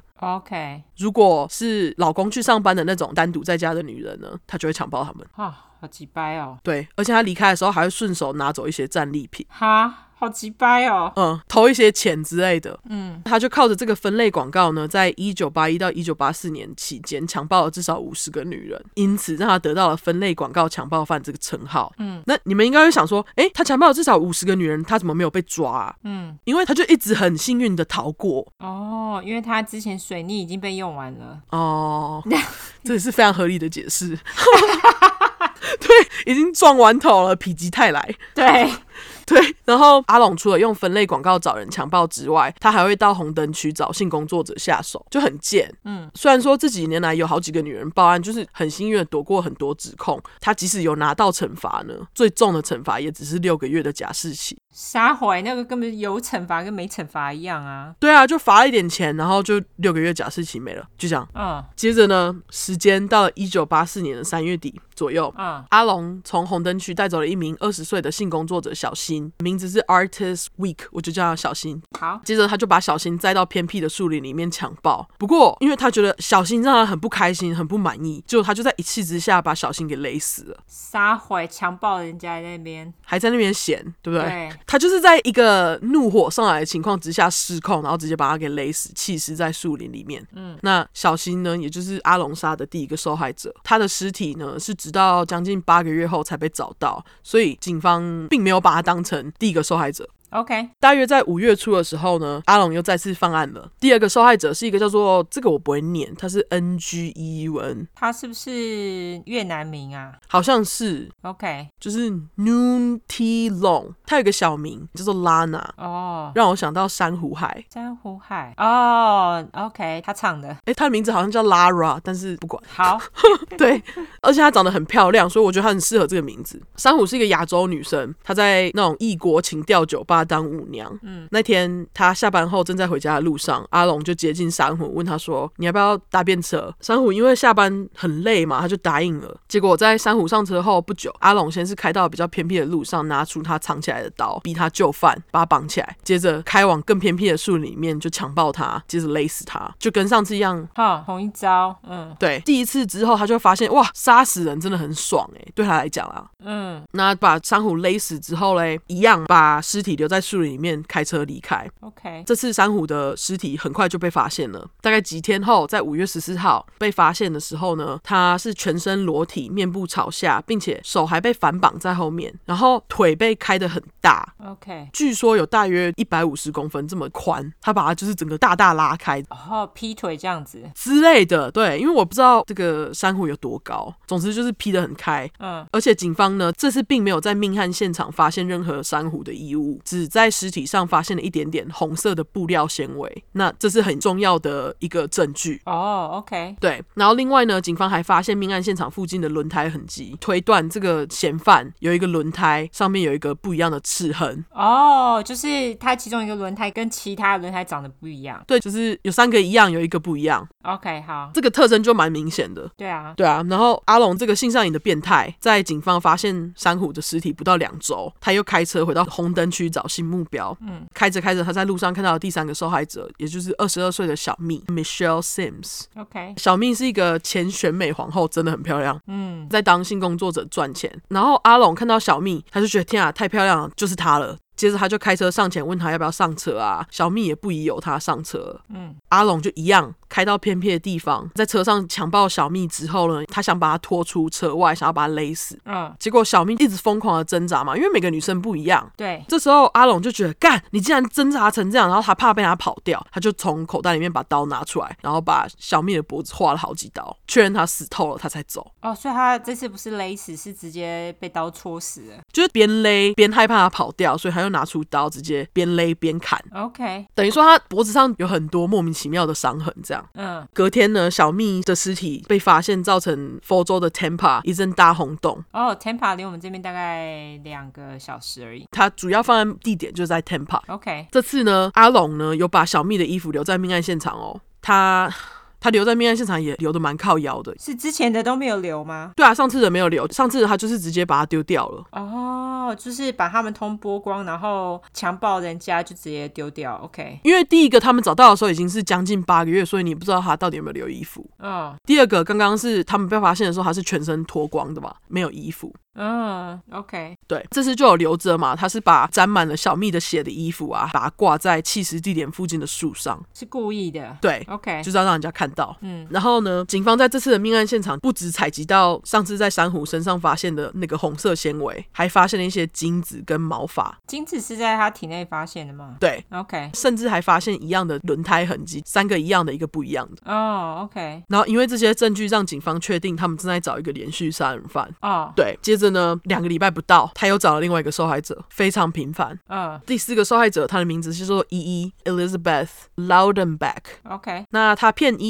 依的方法呢？他是以搭便车的名义请依依上车。那依依跟之前几个受害者有一点不一样的地方，是因为他不是性工作者，哦，然后据说他穿的其实是蛮保守的，不是？就不是像性工作者都穿很少。对对对，嗯，他就把依依载到偏僻的地方，然后强暴她。据说原本阿龙还想要把依依放走，因为他不是性工作者嘛，他不想要惹麻烦，就是有家人啊什么会找他。之类的，对。然后他本来还想要把它放走，叫依依把衣服穿回去，要把它载回去路上丢着。结果依依穿好衣服之后，就因为刚被强暴啊，就不停的啜泣，嗯，就就因为他的啜泣就惹毛阿龙这个北兰人，结果这北兰人就把他给勒死了，啊、有个几百因为他就觉得你哭哭，然后就把他勒死了，哦，很靠腰。而且呢，把他勒死之后，他就在依依的口袋里面找他的钱包，结果就。这个依依也是钱包里面放了他的银行的提领的卡，他还写了密码， 就多怕自己忘记。大家不要把你的密码放在你的钱包里好吗？还有，拜托不要用生日。哦，对，用生日的话就快点把它改掉，真的很不安全。对，没错，呃，然后他就弃尸走人了嘛。接着他就在杀害依依之后的几个小时，拿着这张银行的卡跑去领了不少钱出来。哈，依依的尸体是快三个礼拜才被发现。嗯，那六月的时候，佛州是不是已经又热又湿了？是对，那因为都已经快三个礼拜了，所以依依被发现的时候，整个尸体都已经烂的差不多了啦。对，据说只剩下十三公斤左右。啊，真的是该烂的都烂的差不多嘞。对啊，然后尸体上还有整套衣服，因为他叫他穿回去嘛。嗯那警方呢，又在依依身上发现一样的红色纤维。 ，OK，那听到现在，你们应该会想说，阿龙是不是很快就要再犯了？结果没有、欸，嗯他竟然就是不是两周再去一次，他就等了将近三个月才再犯。 ，OK，接着时间到了一九八四年的九月七号，二十一岁的小琪 Vicky Elliot 被阿龙带走，方法就跟之前一样类似，就他的 SOP 嘛。啊，小琪的尸体是直到三个多月后才被找到，也就是在那个阿龙被抓之后，他才被找到。哦，对，小琪是第五个受害者。嗯，阿龙跟绿河我觉得有点像，但是跟绿河不一样的地方是，他几乎都记得发生什么事。 OK，因为绿盒真的杀太多。哦，对啦，而且他智商不是蛮低的吗？对，可是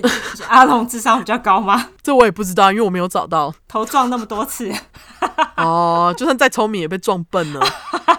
对啊，然后接着呢，警方就陆续在十月的前两周又发现了两名性工作者的尸体，分别是十八岁的小香 Chanel Williams OK，以及二十八岁的凯伦 Karen Dinsfriend 的尸体。那小香是受害者里面唯一的黑人女性，哦尸体被发现的时候一样是裸体，而且双手就是反绑的嘛哦，除了脖子上有勒痕之外呢，小香的头上还有枪伤，所以我推测啦，就像切开之前的受害者的脖子一样，可能就是小香有挣扎，他就一枪射死他。哦，那凯伦的尸体上有多处淤青，然后脖子勒痕。对，这两个命案现场也都有找到之前的那个证物，就是红色的纤维。嗯那十月底的时候，警察又发现了另外一具年轻女孩的尸体，都是在同一年哦。哈这具尸体是二十二岁的女孩小跳，她名字是 Kimberly Hobbs。 ，OK，当警察发现尸体的时候，这个尸体早就已经严重腐烂到没办法辨识，而且还没有红色纤维。嗯所以警方刚开始不觉得这个小跳的尸体是他们在找了这个连续杀人犯杀的。 ，OK，你们应该想说，啊阿龙夜路走多了，总算要遇到鬼了吧？他接着就要遇到一个最后能让警方可以成功逮捕到他的重要人物。哦在警方找到刚刚的那个小跳的三天后的半夜两点多左右，一名叫做丽莎 Lisa McVeigh 的十七岁女生，她刚从 Krispy Kreme 嗯，甜甜圈，甜甜圈店下班。大家喜欢吃吗呃，以前喜欢，现在甜甜圈都太甜了。 ？Krispy Kreme 的真的很甜，会让你需要喝很多水。那你觉得哪个比较不甜？我觉得 Voodoo Donut 的蛮不甜的，也没有蛮不甜。你不要再说 Voodoo Donut，这个就只有你们那边有，好不好？ 哦，好、 啊，对对对，对不起。我们这边不知道为何南方反而 Voodoo Donut 不红。哦，对啊，怎么感觉纽奥良必须要有一个 Voodoo Donut？就是啊，也不知道到底是怎样，居然是在你们那一边。我可以稍微讲一下那个插播一下 Voodoo Donut 的由来吗？可以啊，听到我觉得超有趣的，嗯据说 Voodoo Donut 它就是一直以来都是开二十四小时的，然后就是很多人去玩完之后都会跑到 Voodoo Donut 买甜甜圈。嗯，那之前我朋友就跟我讲说，这个 Voodoo Donut 呢，为什么他们会叫 Voodoo Donut，就是因为半夜有人去买的时候，以前呐、比较没那么 popular 的时候，其实可以在窗口要求半夜的时候要求，就是他们家特别的东西进去，据说是药，哦，呃，据说啊，但这不知道是不是真的，这是我当地的朋友跟我讲的。 OK，了解，对，蛮有趣的。这个不是 Voodoo Donut 由来啊，是它有趣的地方。 没有啊，可是就是为什么它叫 Voodoo Donut，因为就是不知道什么时候被下药。哦，原来是这样子哦。这是他跟我讲的啦。我只记得 Voodoo Donut 很大颗。他们有很甜，甜到爆的，可是它原味的其实还好。好，回来。 OK，好，然后那天十七岁的丽莎就刚从这个甜甜圈店下班，骑着脚踏车回家。嗯那其实那天丽莎原本在骑回家的路上，还想着说她回到家就要自杀。怎么这么莫名？等一下就要跟你解释了。嗯，丽莎她其实想自杀很久了，甚至连遗书都写好了。至于她为什么想自杀呢？就是因为她的身世其实非常的凄惨。她从五岁开始就频繁的在寄养家庭之间辗转，结果丽莎她十四岁的时候终于搬到阿嬷家了，以为没事了，结果阿嬷的男朋友强暴丽莎哈，而且很频繁，据说就是从十四岁到她现在十七岁的期间就一直疯狂的强暴她。好恶心哦。超恶心，然后就让丽莎一直很忧郁，很想死。结果果谁知道就在回家的路上就就被阿龙绑架，怎么那么衰啊？超衰的啊、 阿龙就是在路边等，结果就看到丽莎骑脚踏车经过，他就下车，然后把她从脚踏车上拖下来，拖到自己的车子里面，把她眼睛蒙住。嗯，接着呢，就把车开回家，开始强暴丽莎。那前面有说到丽莎原本想死嘛，可是现在被抓的这个当下，她就发现天啊，我其实不想死诶、欸，她决定不管做什么事情都要让自己活下来。嗯，她被阿龙囚禁差不多一天左右，据说是二十六个小时。嗯，然后整个过程中呢，丽莎眼睛那个布条一直是蒙着，然后她就决定呢，不管怎样，她都要顺着阿龙的毛摸，要怎样她都配合，嗯，甚至连就是在阿龙强暴她的时候，她都不哭不闹，嗯，就因为她这样的冷静处理方式，而且她还尝试着跟阿龙沟通，就因为这样让阿龙的态度变了，嗯，她强暴丽莎强暴了很长时间之后呢，阿龙就把丽莎带到浴室里面帮她洗澡，还帮她梳头发。丽莎虽然自己心里就是有吓到，可是她还是就是装作镇定啊，她就想说天啊，这个人干嘛突然帮我洗澡，帮我帮我梳头发，超怪的啊。超怪的。然后阿龙就边梳边跟丽莎说、啊：“你很漂亮哦。”这样，然后他还把丽莎就是手拿起来摸自己的脸。好恶哦、丽莎就是因为这样乖乖的听话，就让她没有像以前这么恐怖，就是稍微有软化。那在阿龙把丽莎的手拿起来摸她的脸的时候呢，丽莎就觉得 OK，这个绑架她的人感觉心情好像还不错，她就问阿龙说：“你为什么要抓我？你为什么要这样对我？”嗯，然后阿龙就开始跟丽莎讲说，因为他最近刚被分手，很讨厌女人，开始噼啪讲，就是女人对他有多坏，就是女人这一生都负他，整个过程呢，丽莎就静静的听哦，然后还跟阿龙说我很同情你，而且她还跟阿龙说我可以当你女朋友，我绝对不会跟人家讲。哇，他这一招很厉害。对，嗯然后阿龙就说不用。但是他也没有怎样，就是因为他这样子的表现同情，还有就是冷静应对他的方式，就成功让阿龙对他卸下心防嘛。嗯，丽莎就想说，问问看他可不可以，就是让我单独进浴室上厕所好了。结果阿龙也同意了，他就想说啊，丽莎眼睛被蒙住看不到，应该是没关系。嗯，但他却不知道，就是丽莎其实想要进去厕所是别有用意的。嗯，丽莎呢，她进去厕所之后，她为了留下证据，一进到厕所，她就开始狂摸所有她碰得到的地方，希望可以留下指纹。哦，好聪明哦。对啊，她是出快粉，我觉得。他是对，然后在隔天的半夜，就是二十六个小时后，阿龙就把丽莎叫起来，然后叫她把衣服穿好，接着把她带回车上，问她家在哪里，他要送她回去。嗯那阿龙他先是在一个地方停车后自己下车，那他是为了要领钱。 ，OK，就是加油站的那个 ATM，那丽莎一样嘛，她就是为了不要激怒阿龙，她就乖乖待在车上，因为她要是现在跑的话，搞不好很危险。对，他就乖乖在车上等。那丽莎在等阿龙回车上的时候呢，还认出阿龙在领钱的 ATM 机器声。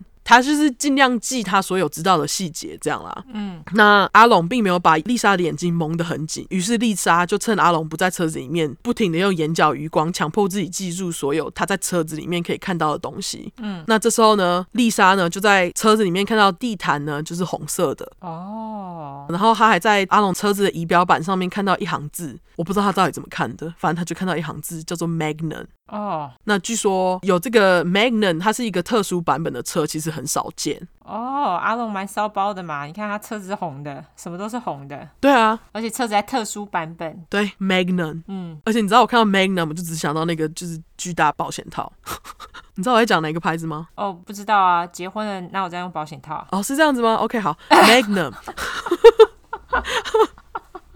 好，不管。对，反正总而言之呢，丽莎除了就是记住车子里面可能看到的细节，或者她在车外面可以看到的细节，嗯她甚至还在就是阿龙带她进家里面的时候，跟出去的时候，上下楼时算阿龙家总共有几个台阶，哇，OK，她是不是出快粉超强？真的哎， 对啊，然后接着呢，阿龙就往前开了一阵子，然后把丽莎放下车前，还抱了她一下，跟她说 “take care”，哦 OK，接着自己就开走了。阿龙一离开之后，丽莎就拿掉这个蒙着眼睛的布，开始狂奔，因为她很怕阿龙随时改变心意转回来。嗯，聪明的丽莎，她就趁记忆力还新鲜的时候，马上冲到警局报案，跟警察讲所有发生的事情，嗯，还有她能看到的细节，也就是那个仪表板上面的字啊，还有就是地毯是红色的，这个地毯呢上面的纤维，很容易掉纤维，是不是？对，地毯上面的纤维就是之前警察一直找到的红色纤维，在丽莎身上当然也有。就因为这个红色纤维，让警察得以确认，就是强暴丽莎的人呢，就是他们一直以来在找的这个连续杀人犯。 OK，对，接着呢，警方又在丽莎报案不到十天的时间里面呢，分别发现十八岁的 Virginia Johnson 以及二十一岁的 Kim Swan 的尸体。这两个人的尸体就是一样被勒死，丢弃在树林里面。两个另外两个女人的尸体。对，另外两个女生的尸体，嗯，我就没有取名，因为我不知道到底确切发生什么事。 OK，那这两具尸体身上都有残留这个红色地毯的纤维，那红色地毯纤维太容易掉了吧？因为他就在车子里面强暴他们呢、啊哦，OK，对啊，那脚脚上可能一定会踩到吧。然后接着呢，警察就用丽莎给的资料去找说，哦，那这台车的主人是谁啊？然后他们就确认到这台车呢是一台一九七八年的 Dodge Magnum 这台车。 OK，接着呢，就在十一月十六号的时候，以绑架还有强暴丽莎的罪名先逮捕阿龙再说。嗯，然后阿龙就很快承认，对啊，我有强暴丽莎，可是他就开始否认说他跟那些其他死掉的女生完全没有关系。警方就说，那这个红色纤维你要怎么说？他才开始慢慢意识到说，哦，他其实已经罪证确凿。嗯，于是他就承认了，而且还开始陆续提供警方他所有的杀人细节以及弃尸的地点，也让警方得以找到就是前面的第一个受害者小新以及第五个受害者小齐的尸体。 OK，最后，阿龙以十项谋杀罪以及强暴罪被起诉。那上诉期间呢，阿龙律师还想用“阿龙撞头专家”这个理由来说服大家， OK，就是想要跟大家说，因为他这样子一直疯狂撞头，撞到疯了才会这样啦。嗯，最后呢，心理医师就判定阿龙没有疯，我觉得他没有疯啊，我也觉得他没有哎、我觉得撞头只是一个借口。嗯，对啊。然后最后，阿龙就在一九八五年被判了四个九十九年的刑期，二十八个无期徒刑以及一个死刑。 OK，那阿龙他在牢里面待了三十几年后，直到去年的五月二十三才被处以注射死刑。哦、所以他是去年才死的，对啊，他在牢里待了三十几年呢、欸靠呗。死于六十五岁，啊、大快人心的要来了。当时在阿龙手下逃过一劫的丽莎，在阿龙被注射的时候，她是坐在第一排看的，就是要看着阿龙被处死刑。啊丽莎她说：“我先讲英文，再翻译 o k 他说：“I wanted to be the first person he saw. Unfortunately, he didn't open his eyes.” 意思就是说，丽莎她希望呢，她是阿龙死前第一个看到的人。不过很可惜，最后阿龙并没有张开他的眼睛。哦、o k 那事后，丽莎被访问，她说她觉得还好，当时阿龙抓的人是她，所以警察才有办法把阿龙抓到手。因为她觉得她从小到大的经历都这么烂，就是因为她从小到大的经历都这么烂，才能让她有办法在被虐待的情况下还能保持冷静。他好正向哦。超级正向的，而且他说，就是因为阿龙抓的是他，他才有办法去报案，然后避免更多无辜的年轻女孩继续被阿龙杀。真的啊，对啊，而且我觉得最最正向的地方是呢，他因为脱离阿龙了嘛，然后就让他认清到说他自己有多么强壮，就是心灵方面。嗯，这时候他就发誓，他从那天开始要以自己这个幸运活下来的生命，还有他的力量保护其他的人。 OK，OK，、接着他就努力奋发，在二零零五年考上执法人员，然后目前呢，他正在当时报案的警局当副警长。哦，天哪，好励志哦！对啊，就是一个 full circle，对不对？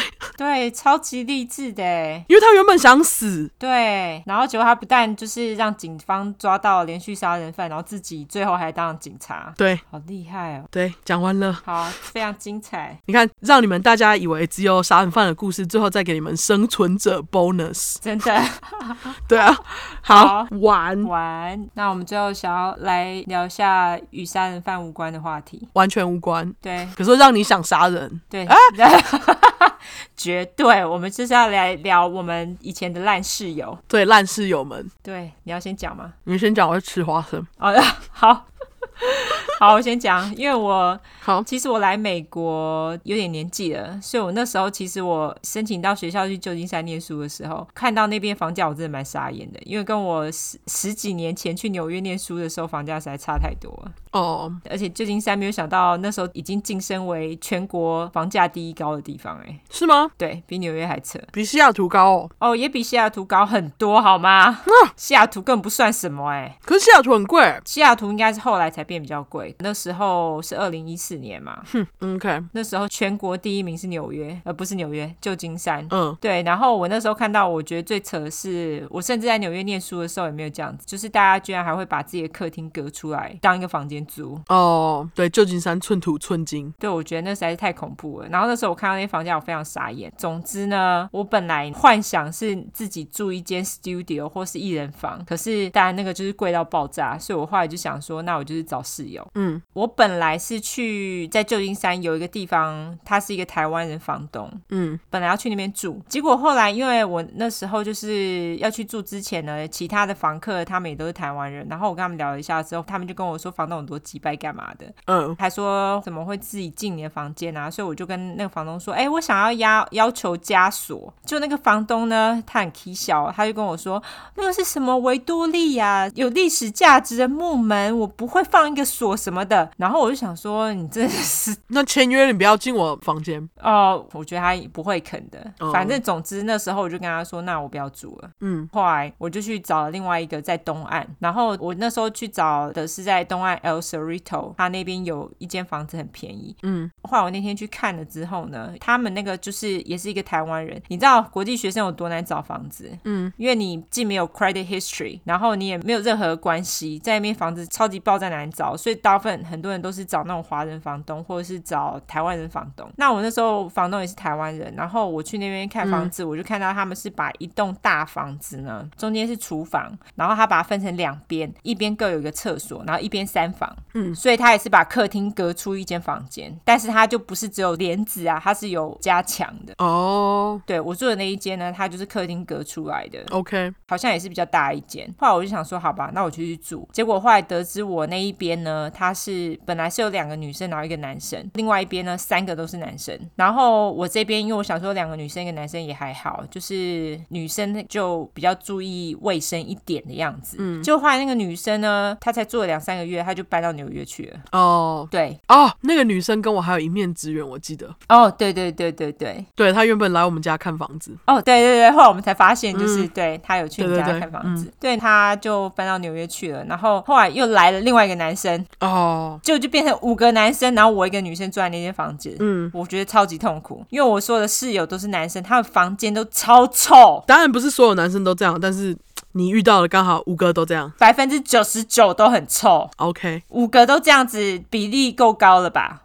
就这样是百分之百 欸，对，在你家，对啊，房间都超臭，而且呢，跟他们用同一间厕所非常痛苦。可能我也比较急吧，因为我觉得男生呢，你尿尿，你如果是洒在那个马桶上的话，你就给我擦。对啊，本来就是啊，对，可是他们就是不会擦，然后都要我擦，然后他们也不会把，而且他们会把，嗯，我正要问你家，他们不会把马桶盖放下来，就是马桶座。超烦，对，我觉得超级掰的，对，我还要去写纸条跟他们提醒。嗯，像他们常常也会把厨房弄得超脏乱，然后都是我在清。然后隔壁另外一间啊，因为那个厕所不是跟我够用的，所以当然就不关我事。可是呢，哦，他们的厕所简直是臭到一个不行，它就会透过厨房，然后传到我们这边来，好恶哦、超恶。而且我后来在煮饭的时候，我受不了，我还必须要去憋气把他们那个厕所的门给关起来，因为实在太臭了，那是什么样的味道？就是屎尿味啊。哈，这么脏哦、非常肮脏，而且呢，他们有一个男生的门呢，是一出来就是厨房嘛。嗯，那他有时候出来的时候，我不小心在厨房煮饭，我就闻到那个房间的味道，嗯就，超臭的。那他们会带女生回家吗？会会带女生回家，哈，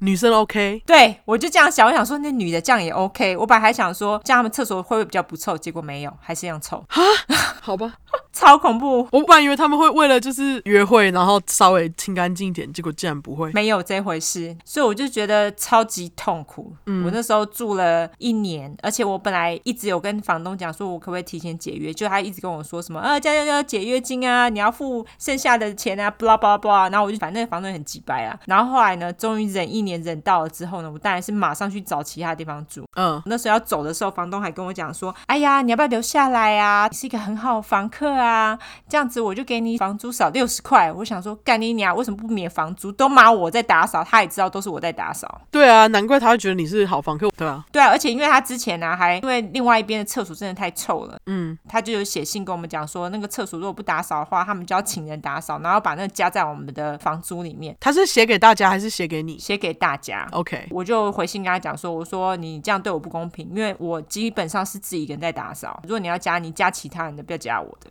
本来就是啊，对，然后而且呢，就是因为厨房真的太脏了，我后来还弄了一个打扫清洁的表格，让大家去填对你这礼拜你想要打扫哪一边，然后我们就按那个表去打扫。而且有一次就是我们厨房的地板啊，就是我这边的那个台湾人第二代那个男生邀请，结果那厨房地板超级脏的。后来我还去跟他讲说，可不可以请你去清地板，他也生气。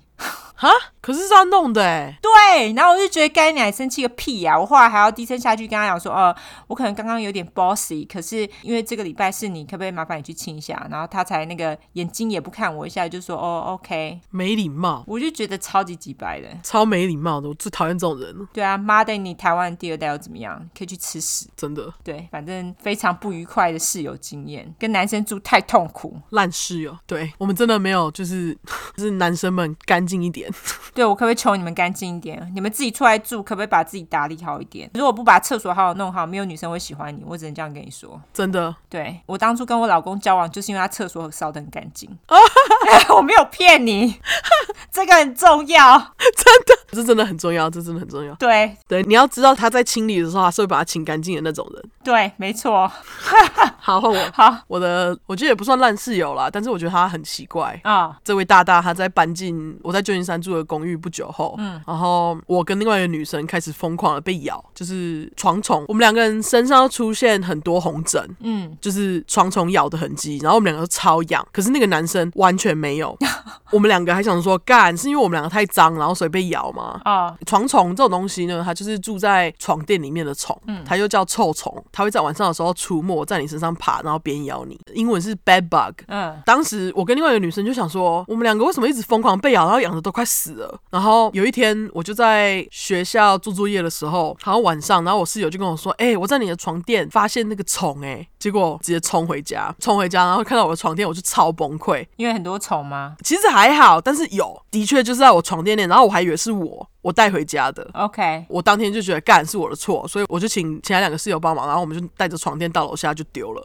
嗯然后我们就赶快跟我们的大佬联络，就除虫专家来的时候，他就说啊，你那个床垫不应该丢的啊，我可以直接帮你清。可是我想说，你那个要喷一大堆化学东西，我不想要睡在上面，而且那是 IKEA 的床垫，很便宜，就算了。因为我那时候好像买买二手才二十五块美金。哦，那很俗啊，嗯对啊，然后结果就因为除虫的人来了，他去看那个男生的床垫，嗯，才发现那个床垫才是真正的草。好，对，那这男的为什么没有被咬？因为它太毒了。 那我接下来就要说它有多毒。好，它很奇怪的地方是呢，它房间会有一个很特殊的味道。嗯那就是它每天它会只吃一餐，而且它都在晚上十点十一点的时候吃， ，OK，就是它准备要去睡觉的时候吃。然后他会买那个，大家知不知道一个熊猫快餐？哦，就是 Panda Express，嗯对对对，就是一个中式快餐。然后反正总而言之，他就会很爱买那个，然后他也很爱买 Subway。嗯呃，他就会买 Subway 跟那个，然后就吃，然后就吃一大堆，然后配那个 Subway 的那个最大瓶的饮料，然后这就是他天天的美餐。然后他吃完这个，他就会睡觉。然后当时因为这个床虫的事情，我们三个人其实长达两个月都是睡在空气床垫上。为什么？因为床虫不喜欢空气床垫吗？对，就是在空气床床垫上面，你会很容易发现。然后那时候我们就是在等他们被杀干净，所以我当时其实那衣服全部都是装在塑胶袋里面，啊，好可怜哦。我就像是 indoor homeless，、我真的没有在开玩笑，我就睡在 塑胶床垫上，然后我所有的衣服都在塑胶袋里面，然后我要进去逃，就因为他。啊，好惨哦！嗯，然后而且就是这件事情之后呢，这个室友呢，就是我跟另外的女生，我们俩就把所有在垃圾袋里面的东西全部拿出来挂起来了嘛，因为已经没了。嗯，那结果呢，这位很爱吃熊猫快餐的大大， 他就直到他搬走之前，几乎有一半的东西都还在塑胶袋里面。啊，嗯，然后而且他很爱用一个叫做 Breeze。的芳香剂。然后他每次吃完熊猫快餐，因为熊猫快餐是口味很重的中式食物，对，然后他每次吃完快餐就会喷那个 breeze。他是台湾人吗？他是台湾人，哈，OK，反正他就是很奇妙啦。他算是我遇过最奇怪的室友吧，因为他他也是有时候在外面拿了什么东西，他就不收好，或者是就是去厕所，我们都会跟他说，可不可以麻烦你把那个盖子盖下来啊？然后他也是很容易忘，对啊，而且你们是两个女生呢，对啊，哈，真是他就是很容易没盖下来，而且他就是从来不清厕所，好恶心哦！必须要我们叫他去擦那个盖子上面的尿，他才会去擦。我真的是呼吁所有的男性，拜托你们，要么就坐着上厕所，要么就是擦一擦，尿完之后把它擦干净，因为你们就只要掏出鸡鸡来尿尿而已，我们还要脱裤子、脱内裤，然后再穿内裤，再把所有的衣服都整理好，我们都不嫌麻烦的。你们只是掏出鸡鸡，再把它放回去，然后你再擦个马桶，有这么难吗？我不懂哎、对啊，而而且你要是没有自信可以瞄得准的话，就坐下来啊，没有什么好丢脸的啊、没有瞄准还是会喷啊，其实没有啊，可是你如果坐着的话，你把鸡鸡塞下去，这样还会喷吗？哦不会，但是我的意思是说，你刚刚不是说你如果没有自信可以瞄准的话，可问题是就算瞄准的话还是会喷啊。哦，哦，对哈、对对对，对啊，因为你是啊那个是是它就是会回喷啊。对啦，是所以我觉得大家还是好好就把它擦干净，对，就是把它擦干净，对，对要不然马桶都很臭，我真的受不了，对很恶心，对，室友真的是再也不想跟人家住了。我也不想，妈的。啊，你现在正在经历，对，我现在有 室友，我觉得很痛苦，我懂，希望他们赶快搬走。他们已经赖了两个月了，对，一个不小心又抱怨了。没没关系啊，好，大家不是最喜欢我们抱怨的吗？哦，真的吗？ 负能量满满的 podcast。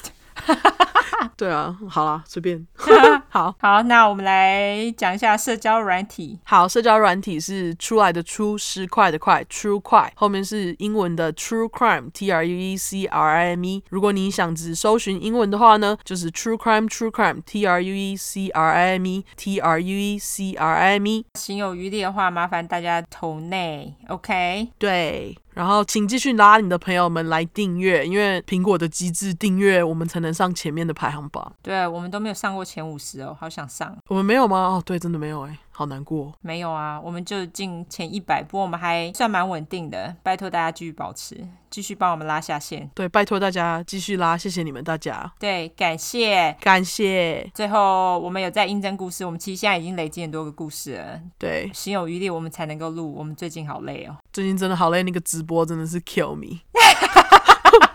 直播杀了我，真的！我那天直播完，我先是说要存，结果我按存档之后就把档案删掉，然后结果发现手机根本没有存，我就超级崩溃，躺在蓝骨头上面懊悔。